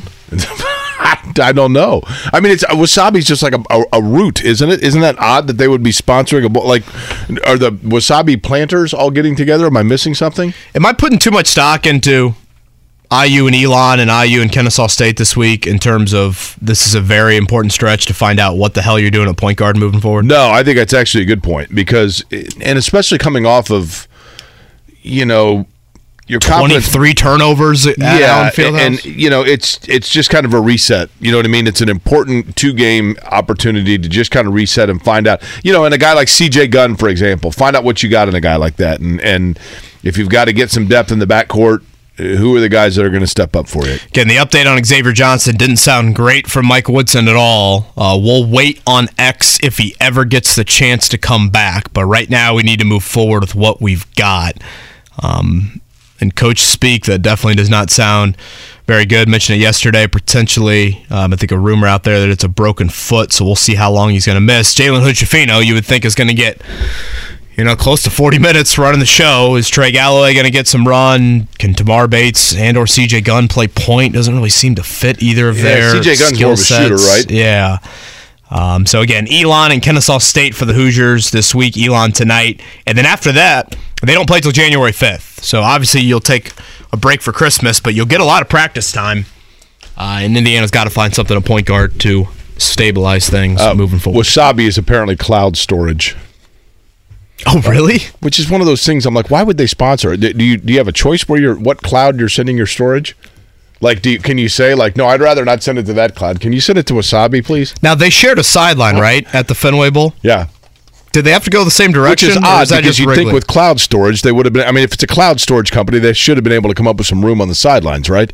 You would think that it's bad marketing if you are advertising and sponsoring storage that you would be sponsoring a bowl game where they only have one sideline. That, that somebody didn't in marketing didn't think that through. Do you want like half the team in the Green Monster? Yeah. like Manny Ramirez going to bathroom out there and then just with a come out of cloud. Green Monster Make it look like a cloud. We got one of the teams up here. sub We're into the storing in a cloud. Maybe it was purposeful because they're saying, "See how full this is. You need more storage." Well, okay, there you go, Mark. There Hmm. That's you a good PR like spin by thinking. Mark. Okay. Do you consult with him? No, I should though. You know what we do on this program? We educate and entertain. I saw uh, Matthew loosely. from Maine, who, by the way, sent uh, sent me a book for the kids for Christmas. Very nice gesture there. Ha- had a shirt that said that. Educate and entertain. Really? Yeah. Wait. Matthew had a shirt. Mark, did you retweet that? And now Matthew lives in Maine. I believe I did. Yeah. He must have made the two-hour drive to go to the Boston Shirt Yard and get that made, right? Maybe he was at the Wasabi Bowl. Yet another Broad Ripple or Glendale area basement location. He might have been at the Wasabi Bowl, got the shirt out of his extra cloud, right? There you go. Tony East in about 10 minutes to talk Thank Pacers. goodness. Mark's on it this week with these re-entries. Life is so much more than a diagnosis. It's about sharing time with those you love, hanging with friends who lift you up, and experiencing all those moments that bring you joy. All hits, no skips. Learn more about Kisqali Ribociclib 200 milligrams at kisqali.com and talk to your doctor to see if Kisqali is right for you. So long live singing to the oldies, jamming out to something new, and everything in between. I love this song. Uh, by the way, somebody sent me a thing. Said Jake, the Broad Ripple Food Emporium with the potato factory was not in the Vogue basement. It was in the GC Murphy's basement, which is true. That's the Charlie Barney, Charlie and Barney's, Chuck and Bucks as we called it, and CT Pepper's building. But it was connected. I'm telling you, like you go down underneath it, and there were hallways that kind of connected all of it. That that went into. You had to go through a set of doors, but it was connected. I'm telling you. That um, that question I threw at Greg Rakestraw, and I forget who tweeted this at me yesterday, Jake. But if someone asked me what's the more embarrassing loss for the Colts franchise, what happened on Saturday and blowing that lead, or what happened in the final game last season down in Jacksonville? Again, I don't necessarily want to debate that. If I'm Jim Irsay and that question is being asked of my franchise, that in the last year you have a debate on what is the more historically embarrassing loss for your franchise, and in between that, you've gotten shut out in Jacksonville again. You got outscored by 33 points on Sunday Night Football against the Cowboys, the most the NFL seen in 97 years.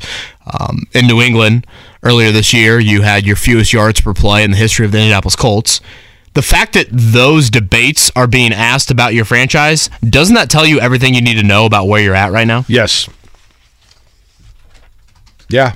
I mean, that's because again embarrassment jake is the big word that Irsay brings up don't embarrass me they have been embarrassed in multiple ways in the last 12 months it, it is interesting to me. I particularly in big spotlights it's interesting to me that that Irsay would be as adamant in his standing by, and maybe he's he's just trying to to pump him up a little bit, but like. You know, Ballard and Saturday both. I mean, he was pretty effusive about both of them, but in his praise. But it's been a while, right? We haven't heard from him, so we don't know. well I mean, we, we, do know that we things did have change. we did have zach Kefron yesterday and he spoke with him after the cowboys game and he was public in his praise of ballard again Yeah. you put any stock into it Well, I more embarrassments happened since but he to be fair in terms of Ballard there are always little things that can take place that we don't know about. There are always little factors and and, and things that factor in that that we just don't know about. And only Jim Irsay would know that. Maybe there are things maybe Ballard in some ways has been scapegoat's the wrong word, but maybe there are areas where things went awry, and Ballard was the one that stood up and said we shouldn't do it this way, and Irsay said no, I think we should do it this way, and then it went awry, and Ballard's the one that, it looks ugly on, and Irsay knows, you know what, I, I should have listened to that guy. You know, I mean, we don't know that. Um, I go back to, and I know that people misinterpreted, and I understand and respect it, misinterpreted that I meant training in the way that he deals with the media. I don't care about that at all. He can be as, as rude and condescending to us as, as he'd like. Our job is to talk about his job performance, so it is only fair that he would do the same to us. I, that's totally fair and legitimate and warranted. But I think that, that a media training for Chris Ballard would be well advised, not in the way that he deals with the media, but in the way that he conducts, carries himself, and his body language and his portrayal of things, so that the, it is as it would be seen by the fan base. Because at times he looks petulant and he looks petty and redundant, and I think that exacerbates the the thought process of people thinking that he's in over his head at this point, which I don't think is necessarily the case, but his body language indicates that he is. Yeah, I mean, I think those internally were extremely disappointed by his body language uh, at that Monday press conference back a month and a half ago. You think so? Yeah. Oh, yeah, without question. Yeah. Yes, I I, I know that for a fact. Um, I mean, he looked like a scolded child. sure, he looked like. I mean, he looked like Rosie Bowen when we tell her to share and she doesn't share. Right. um, to be totally honest with you. Uh, but, and this is something I want to bring up when Stephen Holder joins us tomorrow, Jake, because ESPN.com had this in that the NFL sent in a memo around the league to owners. I think just kind of laying out the amount of money that owners have spent on firing head coaches and GMs over the years. To me, it's and again, if you fire Ballard, you're paying Ballard for four more years. You're paying Reich already for four more years because you fired him It's less to do with the finances and more to do with the ego. Is that too much of a hit to the ego? That you will be paying two individuals who you just extended 16 months ago for four more years. I think that's a big reason why he didn't fire Chuck Pagano the same offseason he fired Ryan Grigson. Right. No reason Chuck should have coached another year. Ballard didn't want him as his head coach, and yet Irsay held on to Chuck for one more year. So How awkward was that? Oh my gosh. Hindsight. So awkward. Incredibly, incredibly awkward. Um, yeah. Uh, all right, Tony. Life is so much more than a diagnosis. It's about sharing time with those you love, hanging with friends who lift you up, and experiencing all those moments that bring you joy. All hits, no skips. Learn more about Kisqali Ribociclib 200 milligrams at kisqali.com and talk to your doctor to see if Kaskali is right for you. So long live singing to the oldies, jamming out to something new, and everything in between. Joins us next. Talk some Pacers. Little Andy Williams, love it. Nine o'clock hour in Indianapolis. Jake Query along with Kevin Bowen, Mark Dykton here as well, joining us now on the Payless Liquors hotline to talk about the Pacers that get step uh, get set, I should say, for a pretty critical three game step on the road. We'll explain on that. Tony East joins us from uh, SI and Forbes Sports, of course, longtime Pacer scribe. Tony, I'll begin with this. I had mentioned that this is an important road little jaunt for the Pacers. That sounds ridiculous in December, but Kevin and I were talking about it.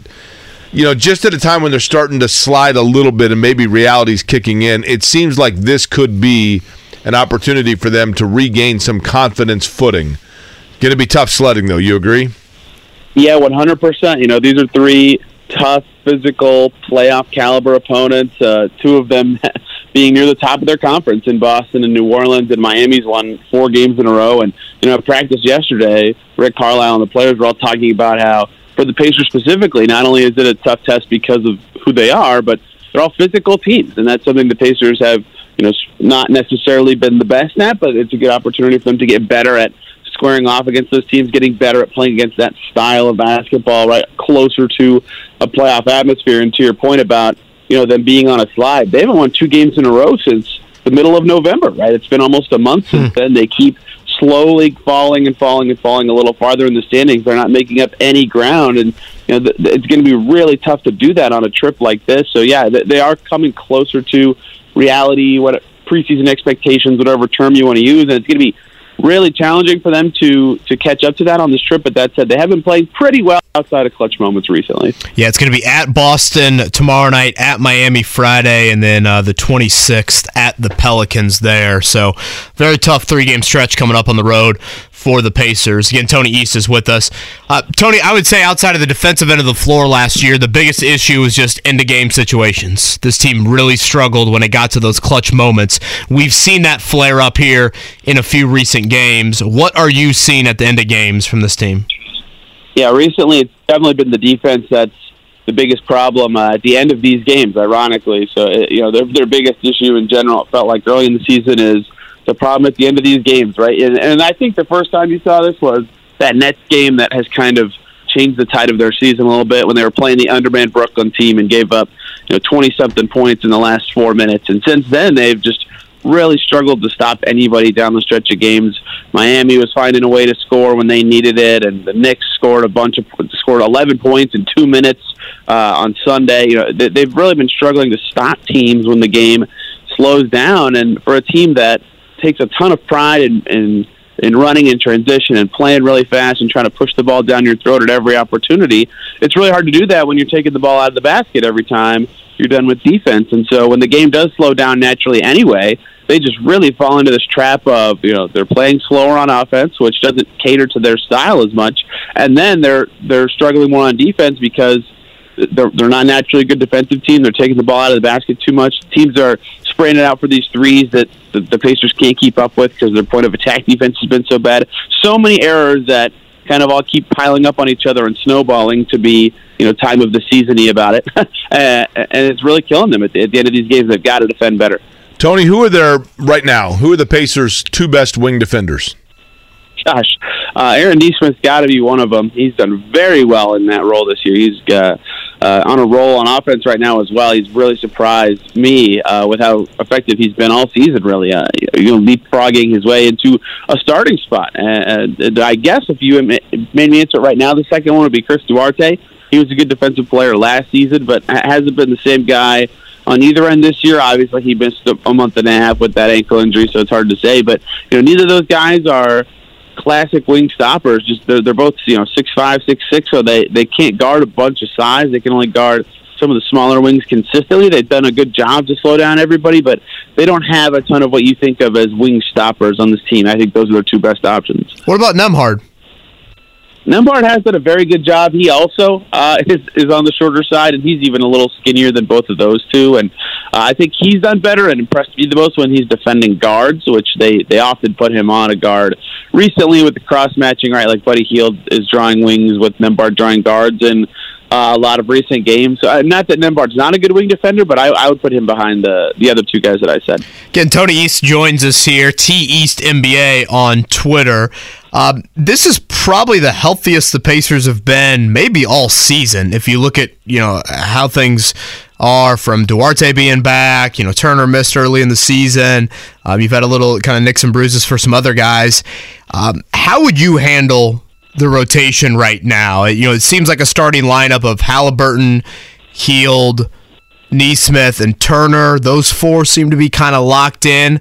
How would you handle that fifth starter and then what, what you're doing bench wise? Yeah, this is something Carlisle's talked about all year that you know you have to kind of assess every game when you watch this team and even as a player is they have a ton of lineup fluidity that is based on their matchup, which makes it you know really tough to exactly pin down what their best rotation is because it does depend on the opponent sometimes. With that said, yeah, the four guys you just said have, have started a lot. Nembhard has obviously been starting every game for a while, and then it gets tricky, right? It kind of depends on a lot of things. Some games they want Nembhard playing a little more point guard, and so McConnell plays a little less. And Chris Duarte's got to play, but how much? You know, is he worth playing over Nembhard or Nesmith that night? Do they want Isaiah Jackson or Jalen Smith to be their backup five? Right? Isaiah Jackson just got a few DNPs. Jalen Smith is now a backup five instead of a starting four. There's a lot of factors that go into who plays and who doesn't. Mathurin's going to play every game. There's no question about that. But there, there's 11 guys in the mix. You got to add in Oshae Brissett, who just played uh, on on Sunday against the Knicks as well. Only three minutes though. He seems like a guy who, if they tighten up the rotation down to 10, he'll be the guy who loses out and is is the guy out of the rotation. But it wouldn't surprise me if McConnell lost some minutes going forward, and they, and they decided to turn to Nembhard as the backup one a little bit to try to get everyone else in there so they can get some defense on the wing and get some forwards and size on the court. But I, I think that you know the starters they've been rolling with plus Smith, Jackson, uh, Duarte, Mathurin, and, and McConnell is going to be their second unit for sure, and Brissett will sprinkle in some minutes here and there when they can. But it's tough. They've got a lot of guys who are worthy of minutes, young and developing, and for a team that is trying to develop more than anything this season, you you want to play those guys. So I do not envy the task Rick Carlisle has and try to pick who he's going to play every game, and I don't envy the players trying to you know figure out what to do in new lineups every game. It seems like because they're playing ten or eleven guys every night. You know, Tony, for me, the one thing that's been concerns the wrong word, but that I've been interested by, you just touched on it uh, I've been a huge proponent and fan for a while of Isaiah Jackson and the athleticism that he brings to the Pacers, but his minutes are diminishing. Is that circumstantial in terms of matchups, or are they starting to send a message to him that it's time to kick it into gear? He did have a small little stretch where he was struggling, and I think for him that you know he he goes through these stretches where he looks great. He's focused on the simple things. He's you know doing the stuff he's really good at that got him here, and then the second he he looks like he's trying to add something to his game or work on something in the game, he looks a little less effective. And I don't I don't think it's about sending a message necessarily, although he has gone through ways of effectiveness this season. I mostly think it's a consequence of you know the other rotation change they just made, which is which in itself is pretty seismic. That they, they pulled Jalen Smith from the starting five, and they they they came out and said it right when they announced that he was you know, signing with the team in, in early July. This is our starting power forward. And after 27 games, Jalen Smith out of the starting five. Now, he came back into it when they played the Cavs, and the Cavs start two big men as well. And Isaiah Jackson was excellent against the Cavs, one of his best games in a while. Uh, and now he's probably going to be back in the rotation for uh, presumably going forward. But you know, it seems like their starting lineup going through its own changes has kind of affected Jackson's minutes and how they'll get him on the floor because now there's less minutes available for you know, the backup backup backup big spots for Jackson to play. So it's it's hard for them to find minutes for these guys. Goga has been able to play for years because they've had so many bigs on the team, and now they have a ton. But they just traded up to get Jackson last year. To me, yeah, I don't. I agree with you that concern isn't the right word, but I feel like they have to almost get him minutes because he has this unique skill set none of the rest of their bigs have. He's very switchable and mobile on defense, which is so valuable in the NBA today. And I, I think he's a guy you explore his growth and try to get him out there all the time because there's just no one else like him, and they gave up you know some stuff to, to make sure they got him last year. Now they've got to actually play him on the floor this season. Tony, it's so funny to me. I may be the last person alive that believes this, but I really do think that if the opportunity was there for, on a roster somewhere where he could get regular minutes, that Goga has a spot in the league. And I do, I, I, I really do believe that there's a team that could take advantage of what he brings to the table. And that it's not the fault of the Pacers or Goga that just as you mentioned, there's kind of a logjam in the way they play as well. But I think he's got some skill, quite frankly. He, he showed it last year, right? Like after the the trade deadline when Turner was hurt and they traded away Sabonis and their only bigs were Smith, Bitadze, and Jackson. He played every, almost every game for the rest of the season outside of when he was dealing with an ankle injury and was was pretty effective. Right, he was a good backup center for that stretch that made you think maybe he'd be in the mix this season if you know Turner wasn't on the team or they didn't end up keeping Jalen Smith or whatever ended up happening. I think the biggest consequence for him right now is he reads the game, the stuff he's good at. Uh, naturally, kind of favors a slower paced team, and I think that uh, of his skills, he's not very fast, right? That's certainly one of his weaknesses of his game. And so on a Pacers team that's just flying down your throat, playing fast all the time, it's a little harder to fit him onto the team in terms of actual play style. But I agree with you that you know, he, he does read the game pretty well. He is kind of this defensive enforcer. It, it makes all the sense in the world to me why he doesn't play on this team, but I do think there is are other teams, excuse me, where he could play or be at least you know their backup center in their rotation. Again, it's Tony East, T East NBA on Twitter. Tony does an outstanding job covering the Pacers for Sports Illustrated and several other outlets. Uh, Tony, do you think the organization's opinion has changed at all on Buddy Hield at the trade deadline and or Miles Turner at the trade deadline?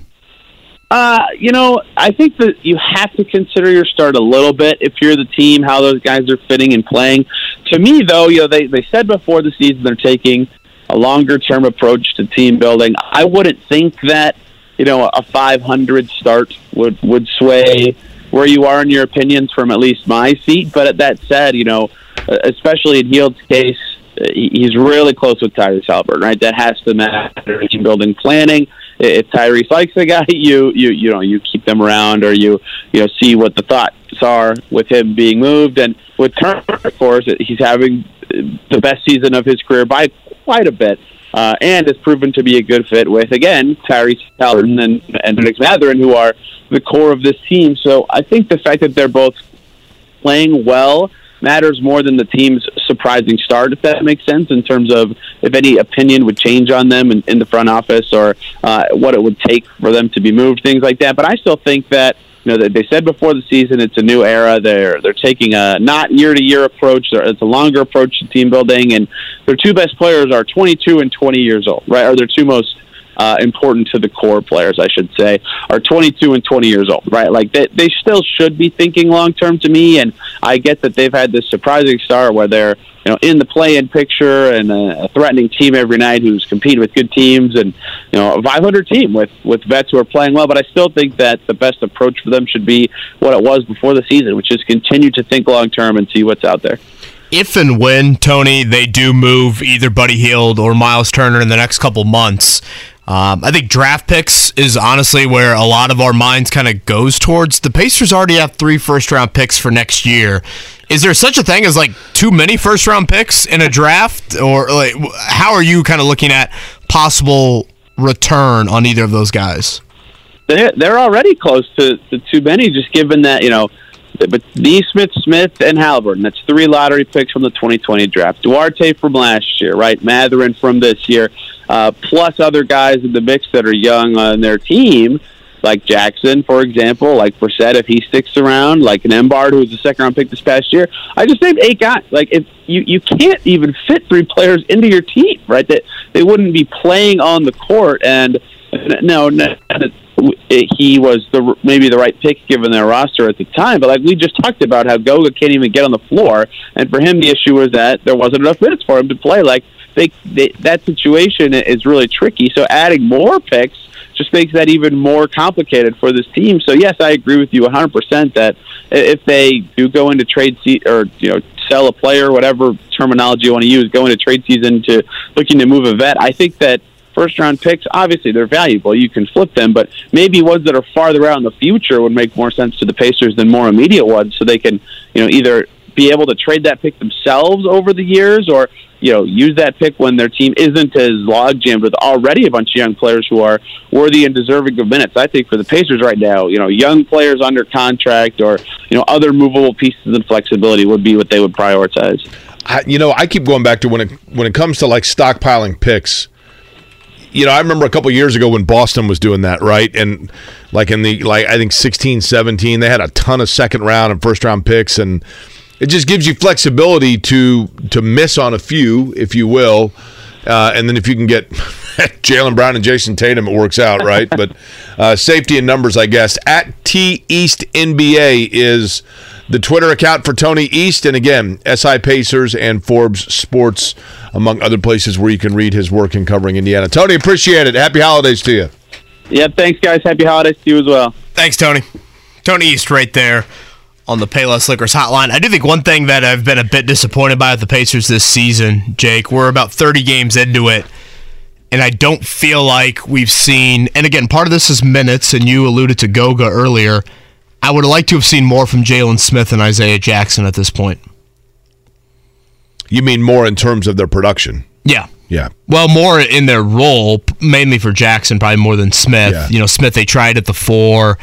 Um, I, have I've been very high on Jalen Smith, and I don't think he's kind of lived up to what I maybe thought. Uh, but again, that is such a looming question you have to ask yourself uh, if Miles Turner is going to be moved. In that there is no clear direction uh, for the tallest guy on your floor, uh, on the floor, uh, whether that be Jalen Smith, Isaiah Jackson, and then if you even want to entertain Goga. Can you imagine if Tony East Mark was the if he covered uh, was it Johnson and Wales? Is that who we said? Where the hell are we going back here? What school is that from South Carolina? Erskine or whatever? Erskine. Erskine. Can you imagine if he covered Erskine? We can't even pronounce that, it pr- yeah. properly. Tony if, East would be in due Now we're going to yeah. make directional Tony, jokes. Tony East would be in due West, South Carolina if he was. So think about that. Tony right? East will be in due West in South Carolina. Correct. Right. Boy. What if you live north there too? Mark, why are you entertaining this? Do you think he'd wear North Face? I don't know. It wouldn't be cold enough, right? No, I wouldn't imagine so. you know anything about this new NCAA president? He had some.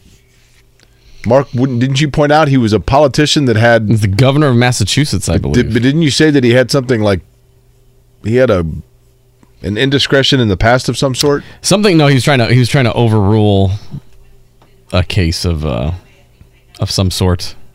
I don't know if I really want to he go had, into it on the he air. He had slight controversy. Yes. Is that right? Oh. Okay. Is this for off air? It's probably not a topic for a week of the Christmas holiday.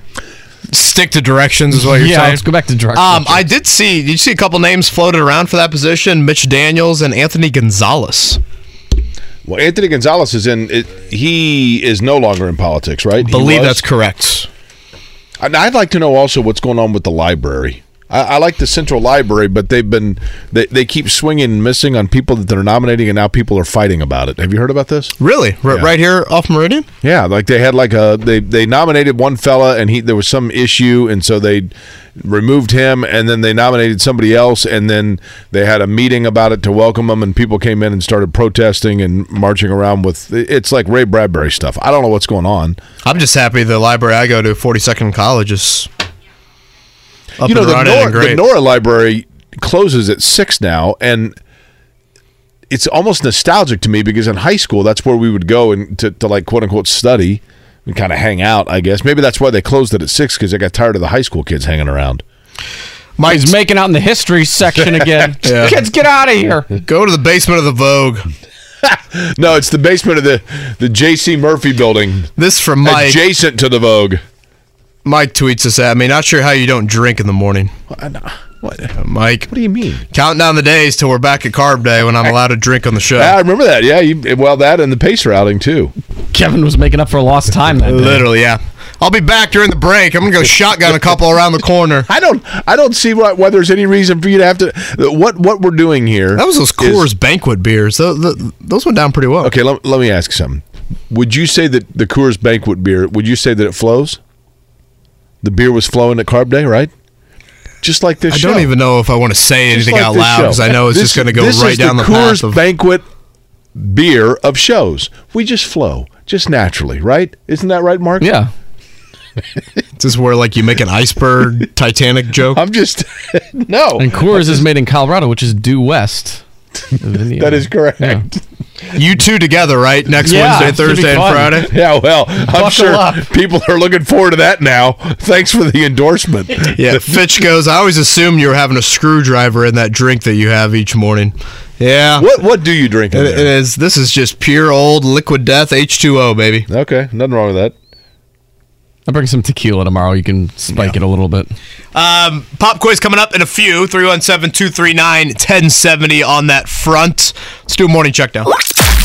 The Morning Checkdown, brought to you by Ball State Basketball. Get your tickets at ballstatesports.com on 93.5 and 107.5 The Fan.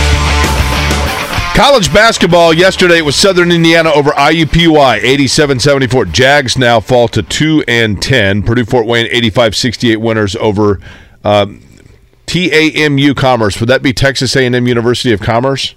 I thought it was Corpus Christi, wasn't it? Yeah, I don't, I don't know. Didn't they make the tournament? If you- the Islanders, if I'm not mistaken. You know that Texas A&M uh, Commerce, uh, they're always available for mid-season trades. Just so you know. Now that didn't work out the NIL for Texas A&M, right? They spent a lot of money on their football team. Didn't really work out this year. No, didn't Nick Saban say that they were out like buying their, their team and that, did they go 500? Did they even make it to a bowl? No, they they struggled mightily. Uh, tonight, college basketball down in Bloomington. It's Indiana versus Elon. Uh, again, Xavier Johnson, the update there does not sound very good. So I think it's an important stretch here to close out Christmas and even into the new year. They'll only play two games, Mike Woodson's bunch, Elon and Kennesaw State, but you've got to find out what you're going to do at point guard moving forward with Jalen Hood Schifino, and then pretty much you're moving somebody out of position as the backup there. So um, important stretch for Indiana. Purdue back in action tomorrow night. They've got New Orleans. That's a nine o'clock tip. I saw Purdue's got to be the back at Mackey, ESPNU. Purdue's got to be the least talked about. And I, if I was a Purdue fan living in this town, it would drive me bonkers. They are the number one team in the country, eleven and zero. They've been dynamite. They've had two very impressive wins. They are playing, you know, with with very good guard play. They're number one in the country. They're one of five unbeaten's, and here we are talking about the fact that Indiana slid five spots to number twenty-one in the college coaches rankings after getting blown off the floor by Kansas. I mean, I think it's Um, fair to talk about Indiana when one of their best players Of potentially it suffers a season-ending injury. And again, I go back to the analogy of we are a delicatessen, and if seven out of ten people coming in ask for turkey sandwiches, we better have a lot of turkey, right? And that's the reality. Is in Indiana, there are a lot of Indiana. They're Purdue fans, of course, and they've been off to a great start. UConn, Houston, Kansas, Arizona, rounding out the top five. Watch And that again, turkey sandwich Indiana down with that 21st. Coors Banquet beer too. That, that's right. It flows, right? That'd be like great. program. Again, shotgun it if you were me. um, Monday Night Football last night, 24-12. Aaron Rodgers and the Packers over the Rams. It was a true Lambeau environment, cold weather galore. Rams definitely not suited for it. A.J. Dillon, two touchdowns. Aaron Jones in the end zone. Green Bay still needs a lot of help to get into the postseason. Uh, but that was a much needed first step for them as they try to close out the year. Thursday night football this week will be Jacksonville at the Jets. That is a very important AFC game as the Jags try to continue to push Tennessee, and the Jets have got some making up to do to try and get into the wild card picture. Who would have thought the Jaguars Jets on Thursday night is the best primetime game in Week 16? The best. God, it's by so far. true. Give us that Christmas Day and the Monday the, nighter, Sa- obviously. the Saturday primetime game is Raiders Steelers on NFL Network. Oh, the Immaculate Reception. Yeah, that's the 50th 50 year, yeah. anniversary. Right. Uh, Sunday night football is Bucs Cardinals, and of course Monday night Chargers Colts. Bucs Cardinals. I mean, Yeah. So Jaguars Jets for playoff implications is the best primetime game. So that's the second straight year the Cardinals have played on Christmas at night, right? Mm-hmm. Colts Cardinals last year Yeah. on Christmas. Um, anything else you got over there, Jake? no, I was just thinking about if the Colts are back to practice tomorrow, by the way, with the Monday Nighter. if Christmas was on Sunday, would they play a full slate of games? Uh, I'm well, sorry. it is. They- that's they've right, and moved them- they've moved them to I was Saturday. Thinking, I was thinking of that's right. They have no games. They have three Christmas Day games. They wouldn't. They've moved their chunk of their Sunday schedule to Saturday. I mean, they don't do it like in the like one o'clock starts, right? the- it'll be staggered on Sunday, one, four thirty, and eight. Would you go to a one o'clock start on Christmas? Again, I know we've had this debate before, Jake. I do think it's like a great Christmas present. It's in Miami, so you don't have to worry about You know, you- the weather. You wake up and Mark's giving the girls a couple tickets to the game, and that's their Christmas present. Boy, we that'd be a hell of a commute. There you go, girls. We got Well, tickets to Packers Dolphins. Let's get on the Obviously, I'm saying if you were in that market. Man, Yeah, it's it's unusual scheduling. Um, you know the NBA hates it though. Oh, for sure. NBA has to go up against the NFL on Christmas Day. And this is going to be an annual thing, right? Because aren't, aren't the isn't the NFL going to have an annual Christmas game going forward? Is that a thing? That's what I thought was going to be the case. I thought it was the um, Black They're Friday to knock game. into the knock into the NBA slate a little bit. I thought it was just that Black Friday You might be right. game that don't they're know. doing. All right, pop quiz time. 317-239-1070. Have either of you taken a gander at it? I've not. I've got to pull it up here. Let's see. Jake was too busy making directional jokes. I, I, I wasn't making any directional jokes. They write themselves. looks, looks like a kind of a far fetched one. okay, let's see. Um, nah, it's not bad. Not terrible. Uh, 317-239-1070. Not terrible. 70. Pop quiz time. Life is so much more than a diagnosis. It's about sharing time with those you love, hanging with friends who lift you up, and experiencing all those moments that bring you joy. All hits, no skips. Learn more about Kisqali Ribociclib 200 milligrams at kisqali.com and talk to your doctor to see if Kaskali is right for you. So long live singing to the oldies, jamming out to something new, and everything in between. Have you studied? Can you handle the pressure? Sharpen your pencils. It's time for the pop quiz with Kevin and Query. Brought to you by Jiffy Lube, Indiana's favorite oil change since 1985. I think a very manageable pop quiz. Very manageable. Is that you saying you're about to give four hints on five questions? no, I'm just telling you, it's manageable. Uh, number one through eight. Uh, we'll let Quinn pick our guest in the studio. Quinn, give me number one through eight. Uh, three. Three. Joe. What's up, Joe? Hey, what's going on, guys? Joe, how you doing? I'm good, man. Hey, real quick comment on Jake's um, delicatessen conversation is, as a Purdue grad myself, the fact that we say I use name before every kickoff, we get what we get, man.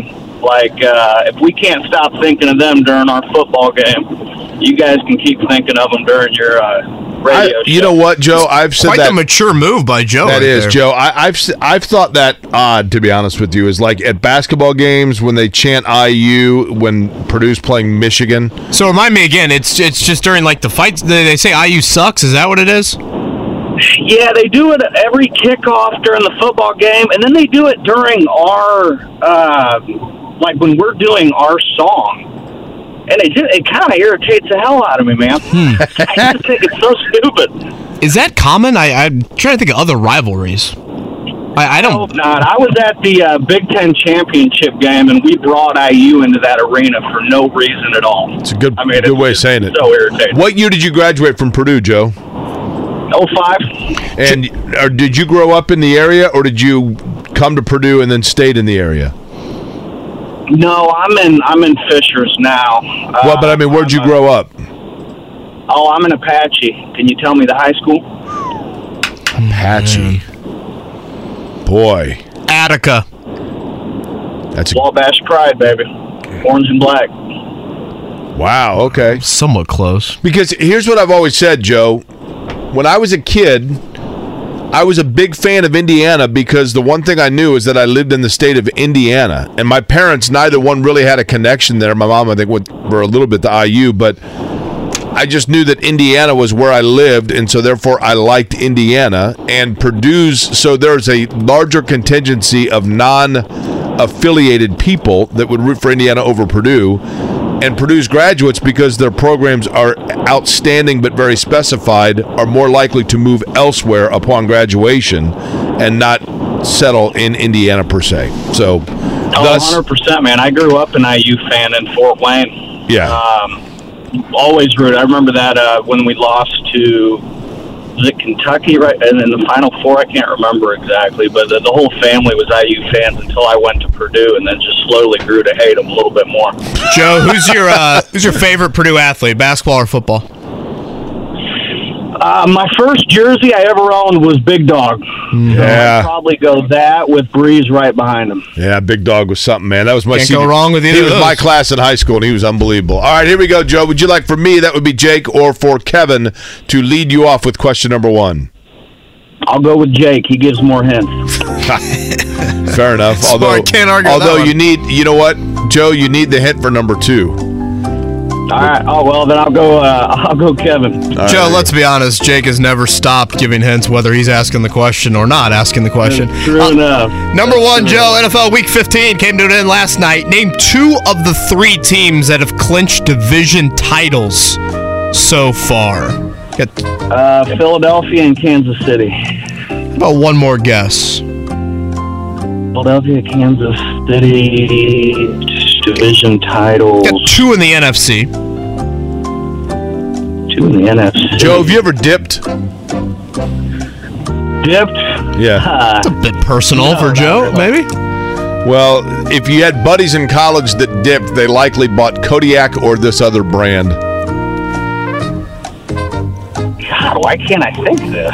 Like I know football really well. Joe, who did the Colts lose to on Saturday? Oh, holy hell! Oh man, boy. Real cold, real cold city. There's two of them. They're right next to each Joe, other. this isn't great for the Damn Purdue accurate. education right here. I'm telling you what, what an embarrassment. We lost to uh, 33. Oh, Minnesota. God dang. All right, he got there eventually.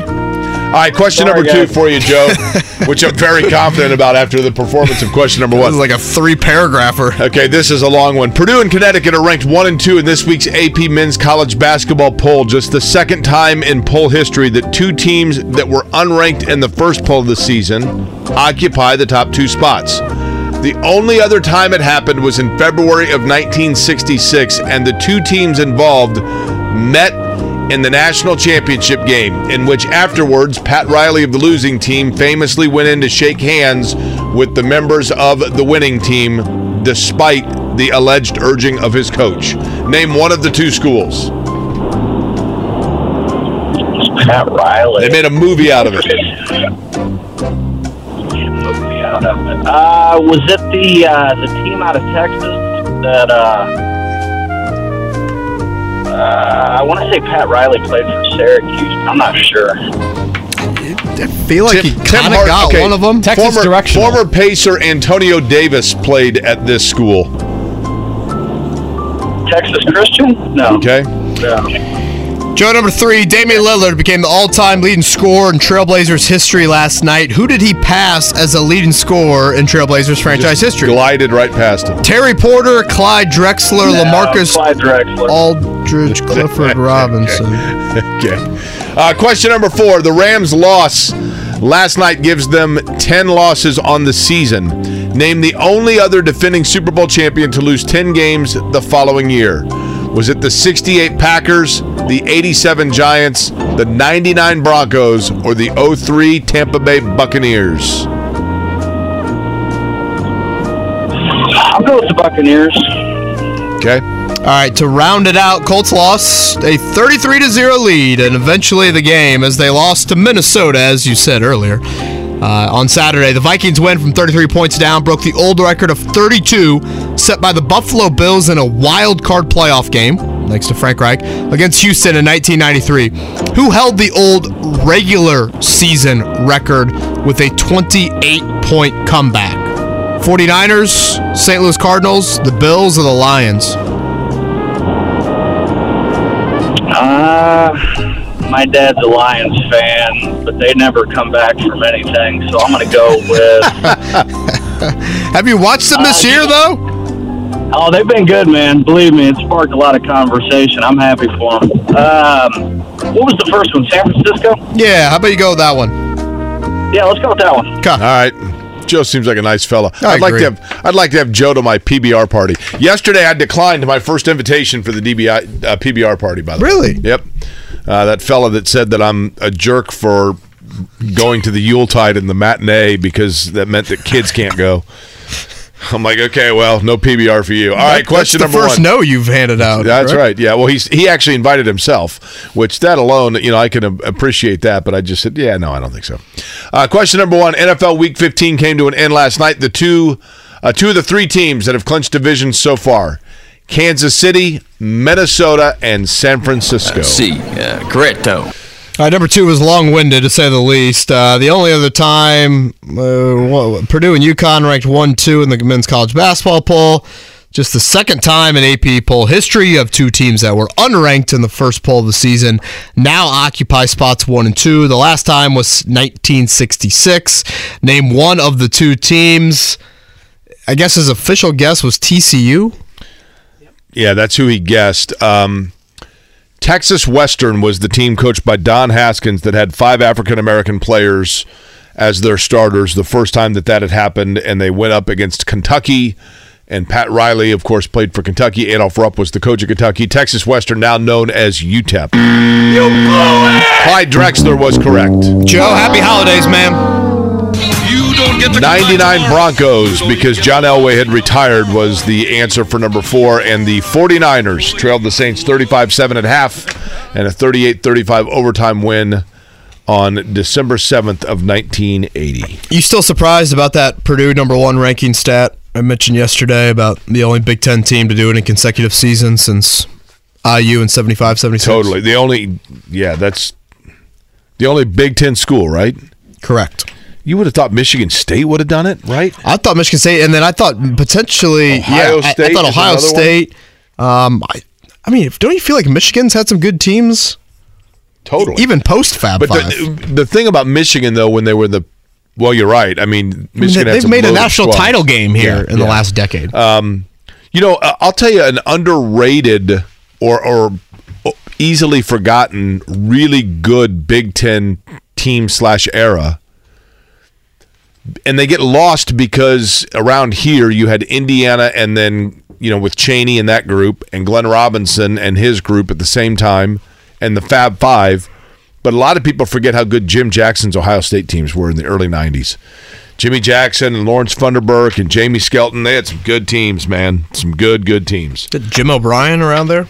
Um, would that have been Randy Ayers, I think, and Uh-huh. Gary Williams? His son played at Notre Dame. Really? Yeah, Ryan Ayers. Was he good? Yeah. I remember L.S. Ayres.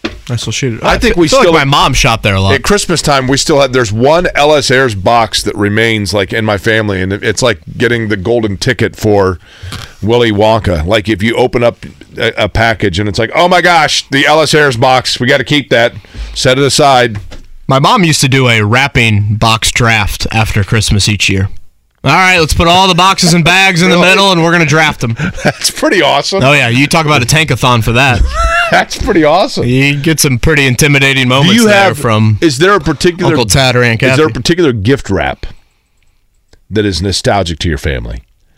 Like for ours, like a like a wrapping paper. Yes, like my grandfather always you always knew a package was from your from my grandparents when it had like the old um illustration of Santa Claus on it, like the old school Yeah. looking one. So when we see that kind of a gift wrap now, like everyone in the family is like, "Oh my gosh," because my grandparents are obviously long gone. But You know, when I think of honestly wrapping paper, I just I don't think there's a human being in the world worse at anything than I am at wrapping presents. oh, Bud, you're I flunked geometry, Kevin. How good do you think I am at it? I mean, you to say that I patchwork it would be the biggest understatement in It history. is- I got tape everywhere. Yeah, I've oh, got totally. jagged edges. It What about do you get like the like It for me? awful. For me, there, it, there's a health hazard in opening a, a package that I gift wrapped because when you uncork that one piece of tape, uh, you never know what might come unfurling out from underneath Yeah. it, right? It's a good point. point, and I just waste so much wrapping paper. Totally, I, I, I just course. I'm not efficient. Of course, No, I, I'm, course. I'm Matt Ryan as as These quarterback. people I'm that just can not like crease efficient. perfect edges, like these ladies at Von Maur. It's like I mean, Yeah. I, okay. The worst is when you're like, I've got enough, and then you're still short. You're like, Can you damn it. imagine- I can you literally imagine what their that. lawn looks like. Yeah. Hey, I'll just throw a bow here to cover up this hole. Ripped it a little bit. Have you ever done a Frankenstein? no wrap? big deal. What does that mean? Well, like you you get done and you're like, oh wait a minute, like I ran out of paper, and so you go with a totally different paper. Like Oh, you got sure. the, the snowman paper, and then there's like one section that's now all of a sudden you know Rudolph. Yeah. I've done it where it'd be short, and I just grab like scraps from it, and I just That's put what it I mean. underneath. Yeah, and- yeah, that's- Which I like to think is creative artwork. yeah. If you put that in IMA, You know, my- you would say that's beautiful. My mom's like made fun of me before, like, well, look at your rap effort, and I'm like, at least you know, like you would, you should appreciate that I took the time to try to wrap everybody's gifts, right? Tonight and tomorrow, that's on the agenda for me. Oh, I do it. I got smart several years ago, and now what I do is when I each day that I Christmas shop, I go that night I wrap it and then I put them in a tub and like it's all good to go. Yep. Boy, that's oh, I've had packages sitting there since like June. That's very efficient by you. It is. Gosh, It wasn't raining when Noah built the ark, Kevin. I was a Boy Scout. You're always prepared. Kevin and Query one. Life is so much more than a diagnosis. It's about sharing time with those you love, hanging with friends who lift you up, and experiencing all those moments that bring you joy. All hits, no skips. Learn more about Kisqali Ribociclib 200 milligrams at kisqali.com and talk to your doctor to see if Kaskali is right for you. So long live singing to the oldies, jamming out to something new, and everything in between. Final time. Is that Sandler? Yeah, Of course. Hanukkah song part two. Hanukkah yesterday began. Is that correct? Yep, that sounds about right. Are we day three or four into it? Or are we a few days into it? Safe travels, to I everybody believe out we there. are in day three, right? Um, obviously, a busy time of year. Hanukkah, Christmas, Kwanzaa, and time off for people. So, So what day of We will be- Hanukkah is it? And it's a Tuesday. it doesn't help me. It's day three, I'm certain, because Sunday began. well, yeah, because didn't Josh Horowitz on the Raiders broadcast say on the opening night of Hanukkah? And Yeah, that was Sunday, that, yeah. right? Mm-hmm. How about this from Field Yates? The temperatures we're looking at this weekend in the NFL. These are some wild, wild temps. So again, we've got a lot of games coming up on Saturday this weekend. Uh, three on Sunday. Right now, Bills at Bears. The forecast for Saturday: negative twelve, negative eleven degrees. Seahawks at Chiefs, negative six. Uh, and again, this is the feels like temperature. At the Browns, negative nine. Texans at Titans in Nashville, folks, five degrees. Falcons at Ravens, seven. Raiders at Steelers, negative four.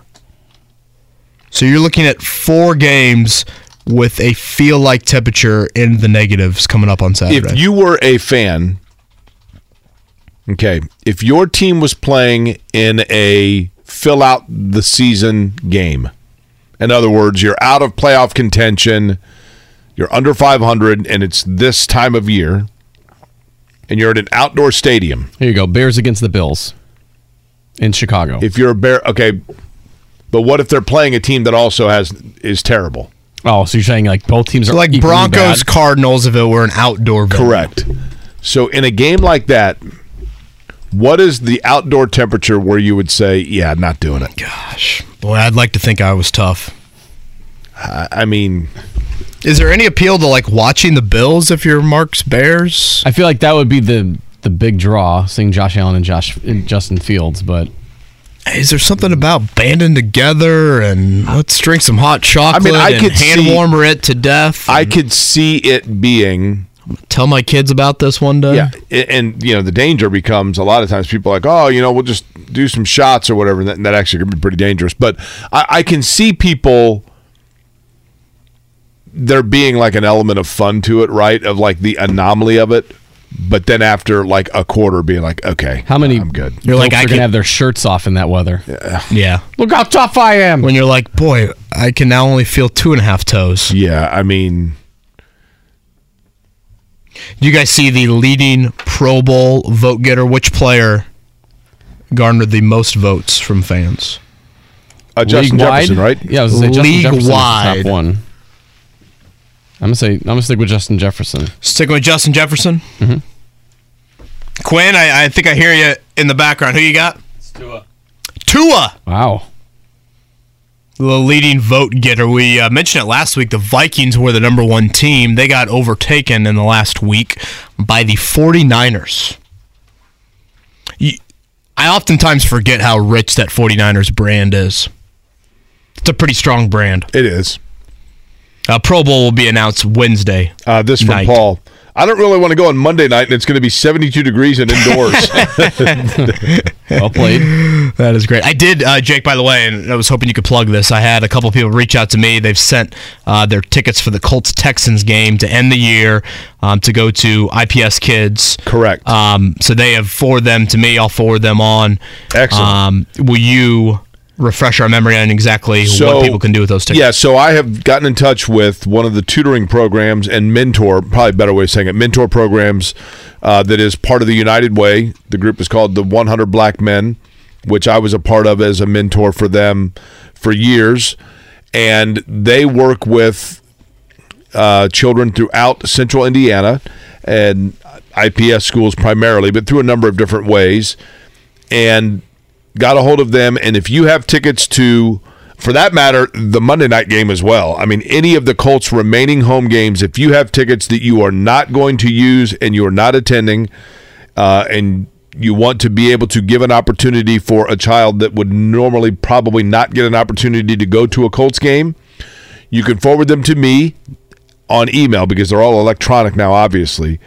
Jake Query at me.com. M E. I always say my two favorite people, Jake at me.com. Obviously, Jake at 1075thefan.com works as well. So, whichever is easier for you to remember. If you forward me the tickets, I will forward them on to the United Way and 100 Black Men. We can get you a receipt if you so desire. That is not a problem. Um, they have a, a means to do that and a Ticketmaster account that can get you a receipt if that is of your choice um, and be happy to pass them along. Again, um, so yeah, for that to either of our emails, and we'll get them to the people that need it. Kind of an awesome way to end the year. All right, we'll talk to you tomorrow, but have a great Tuesday. Kevin and Query.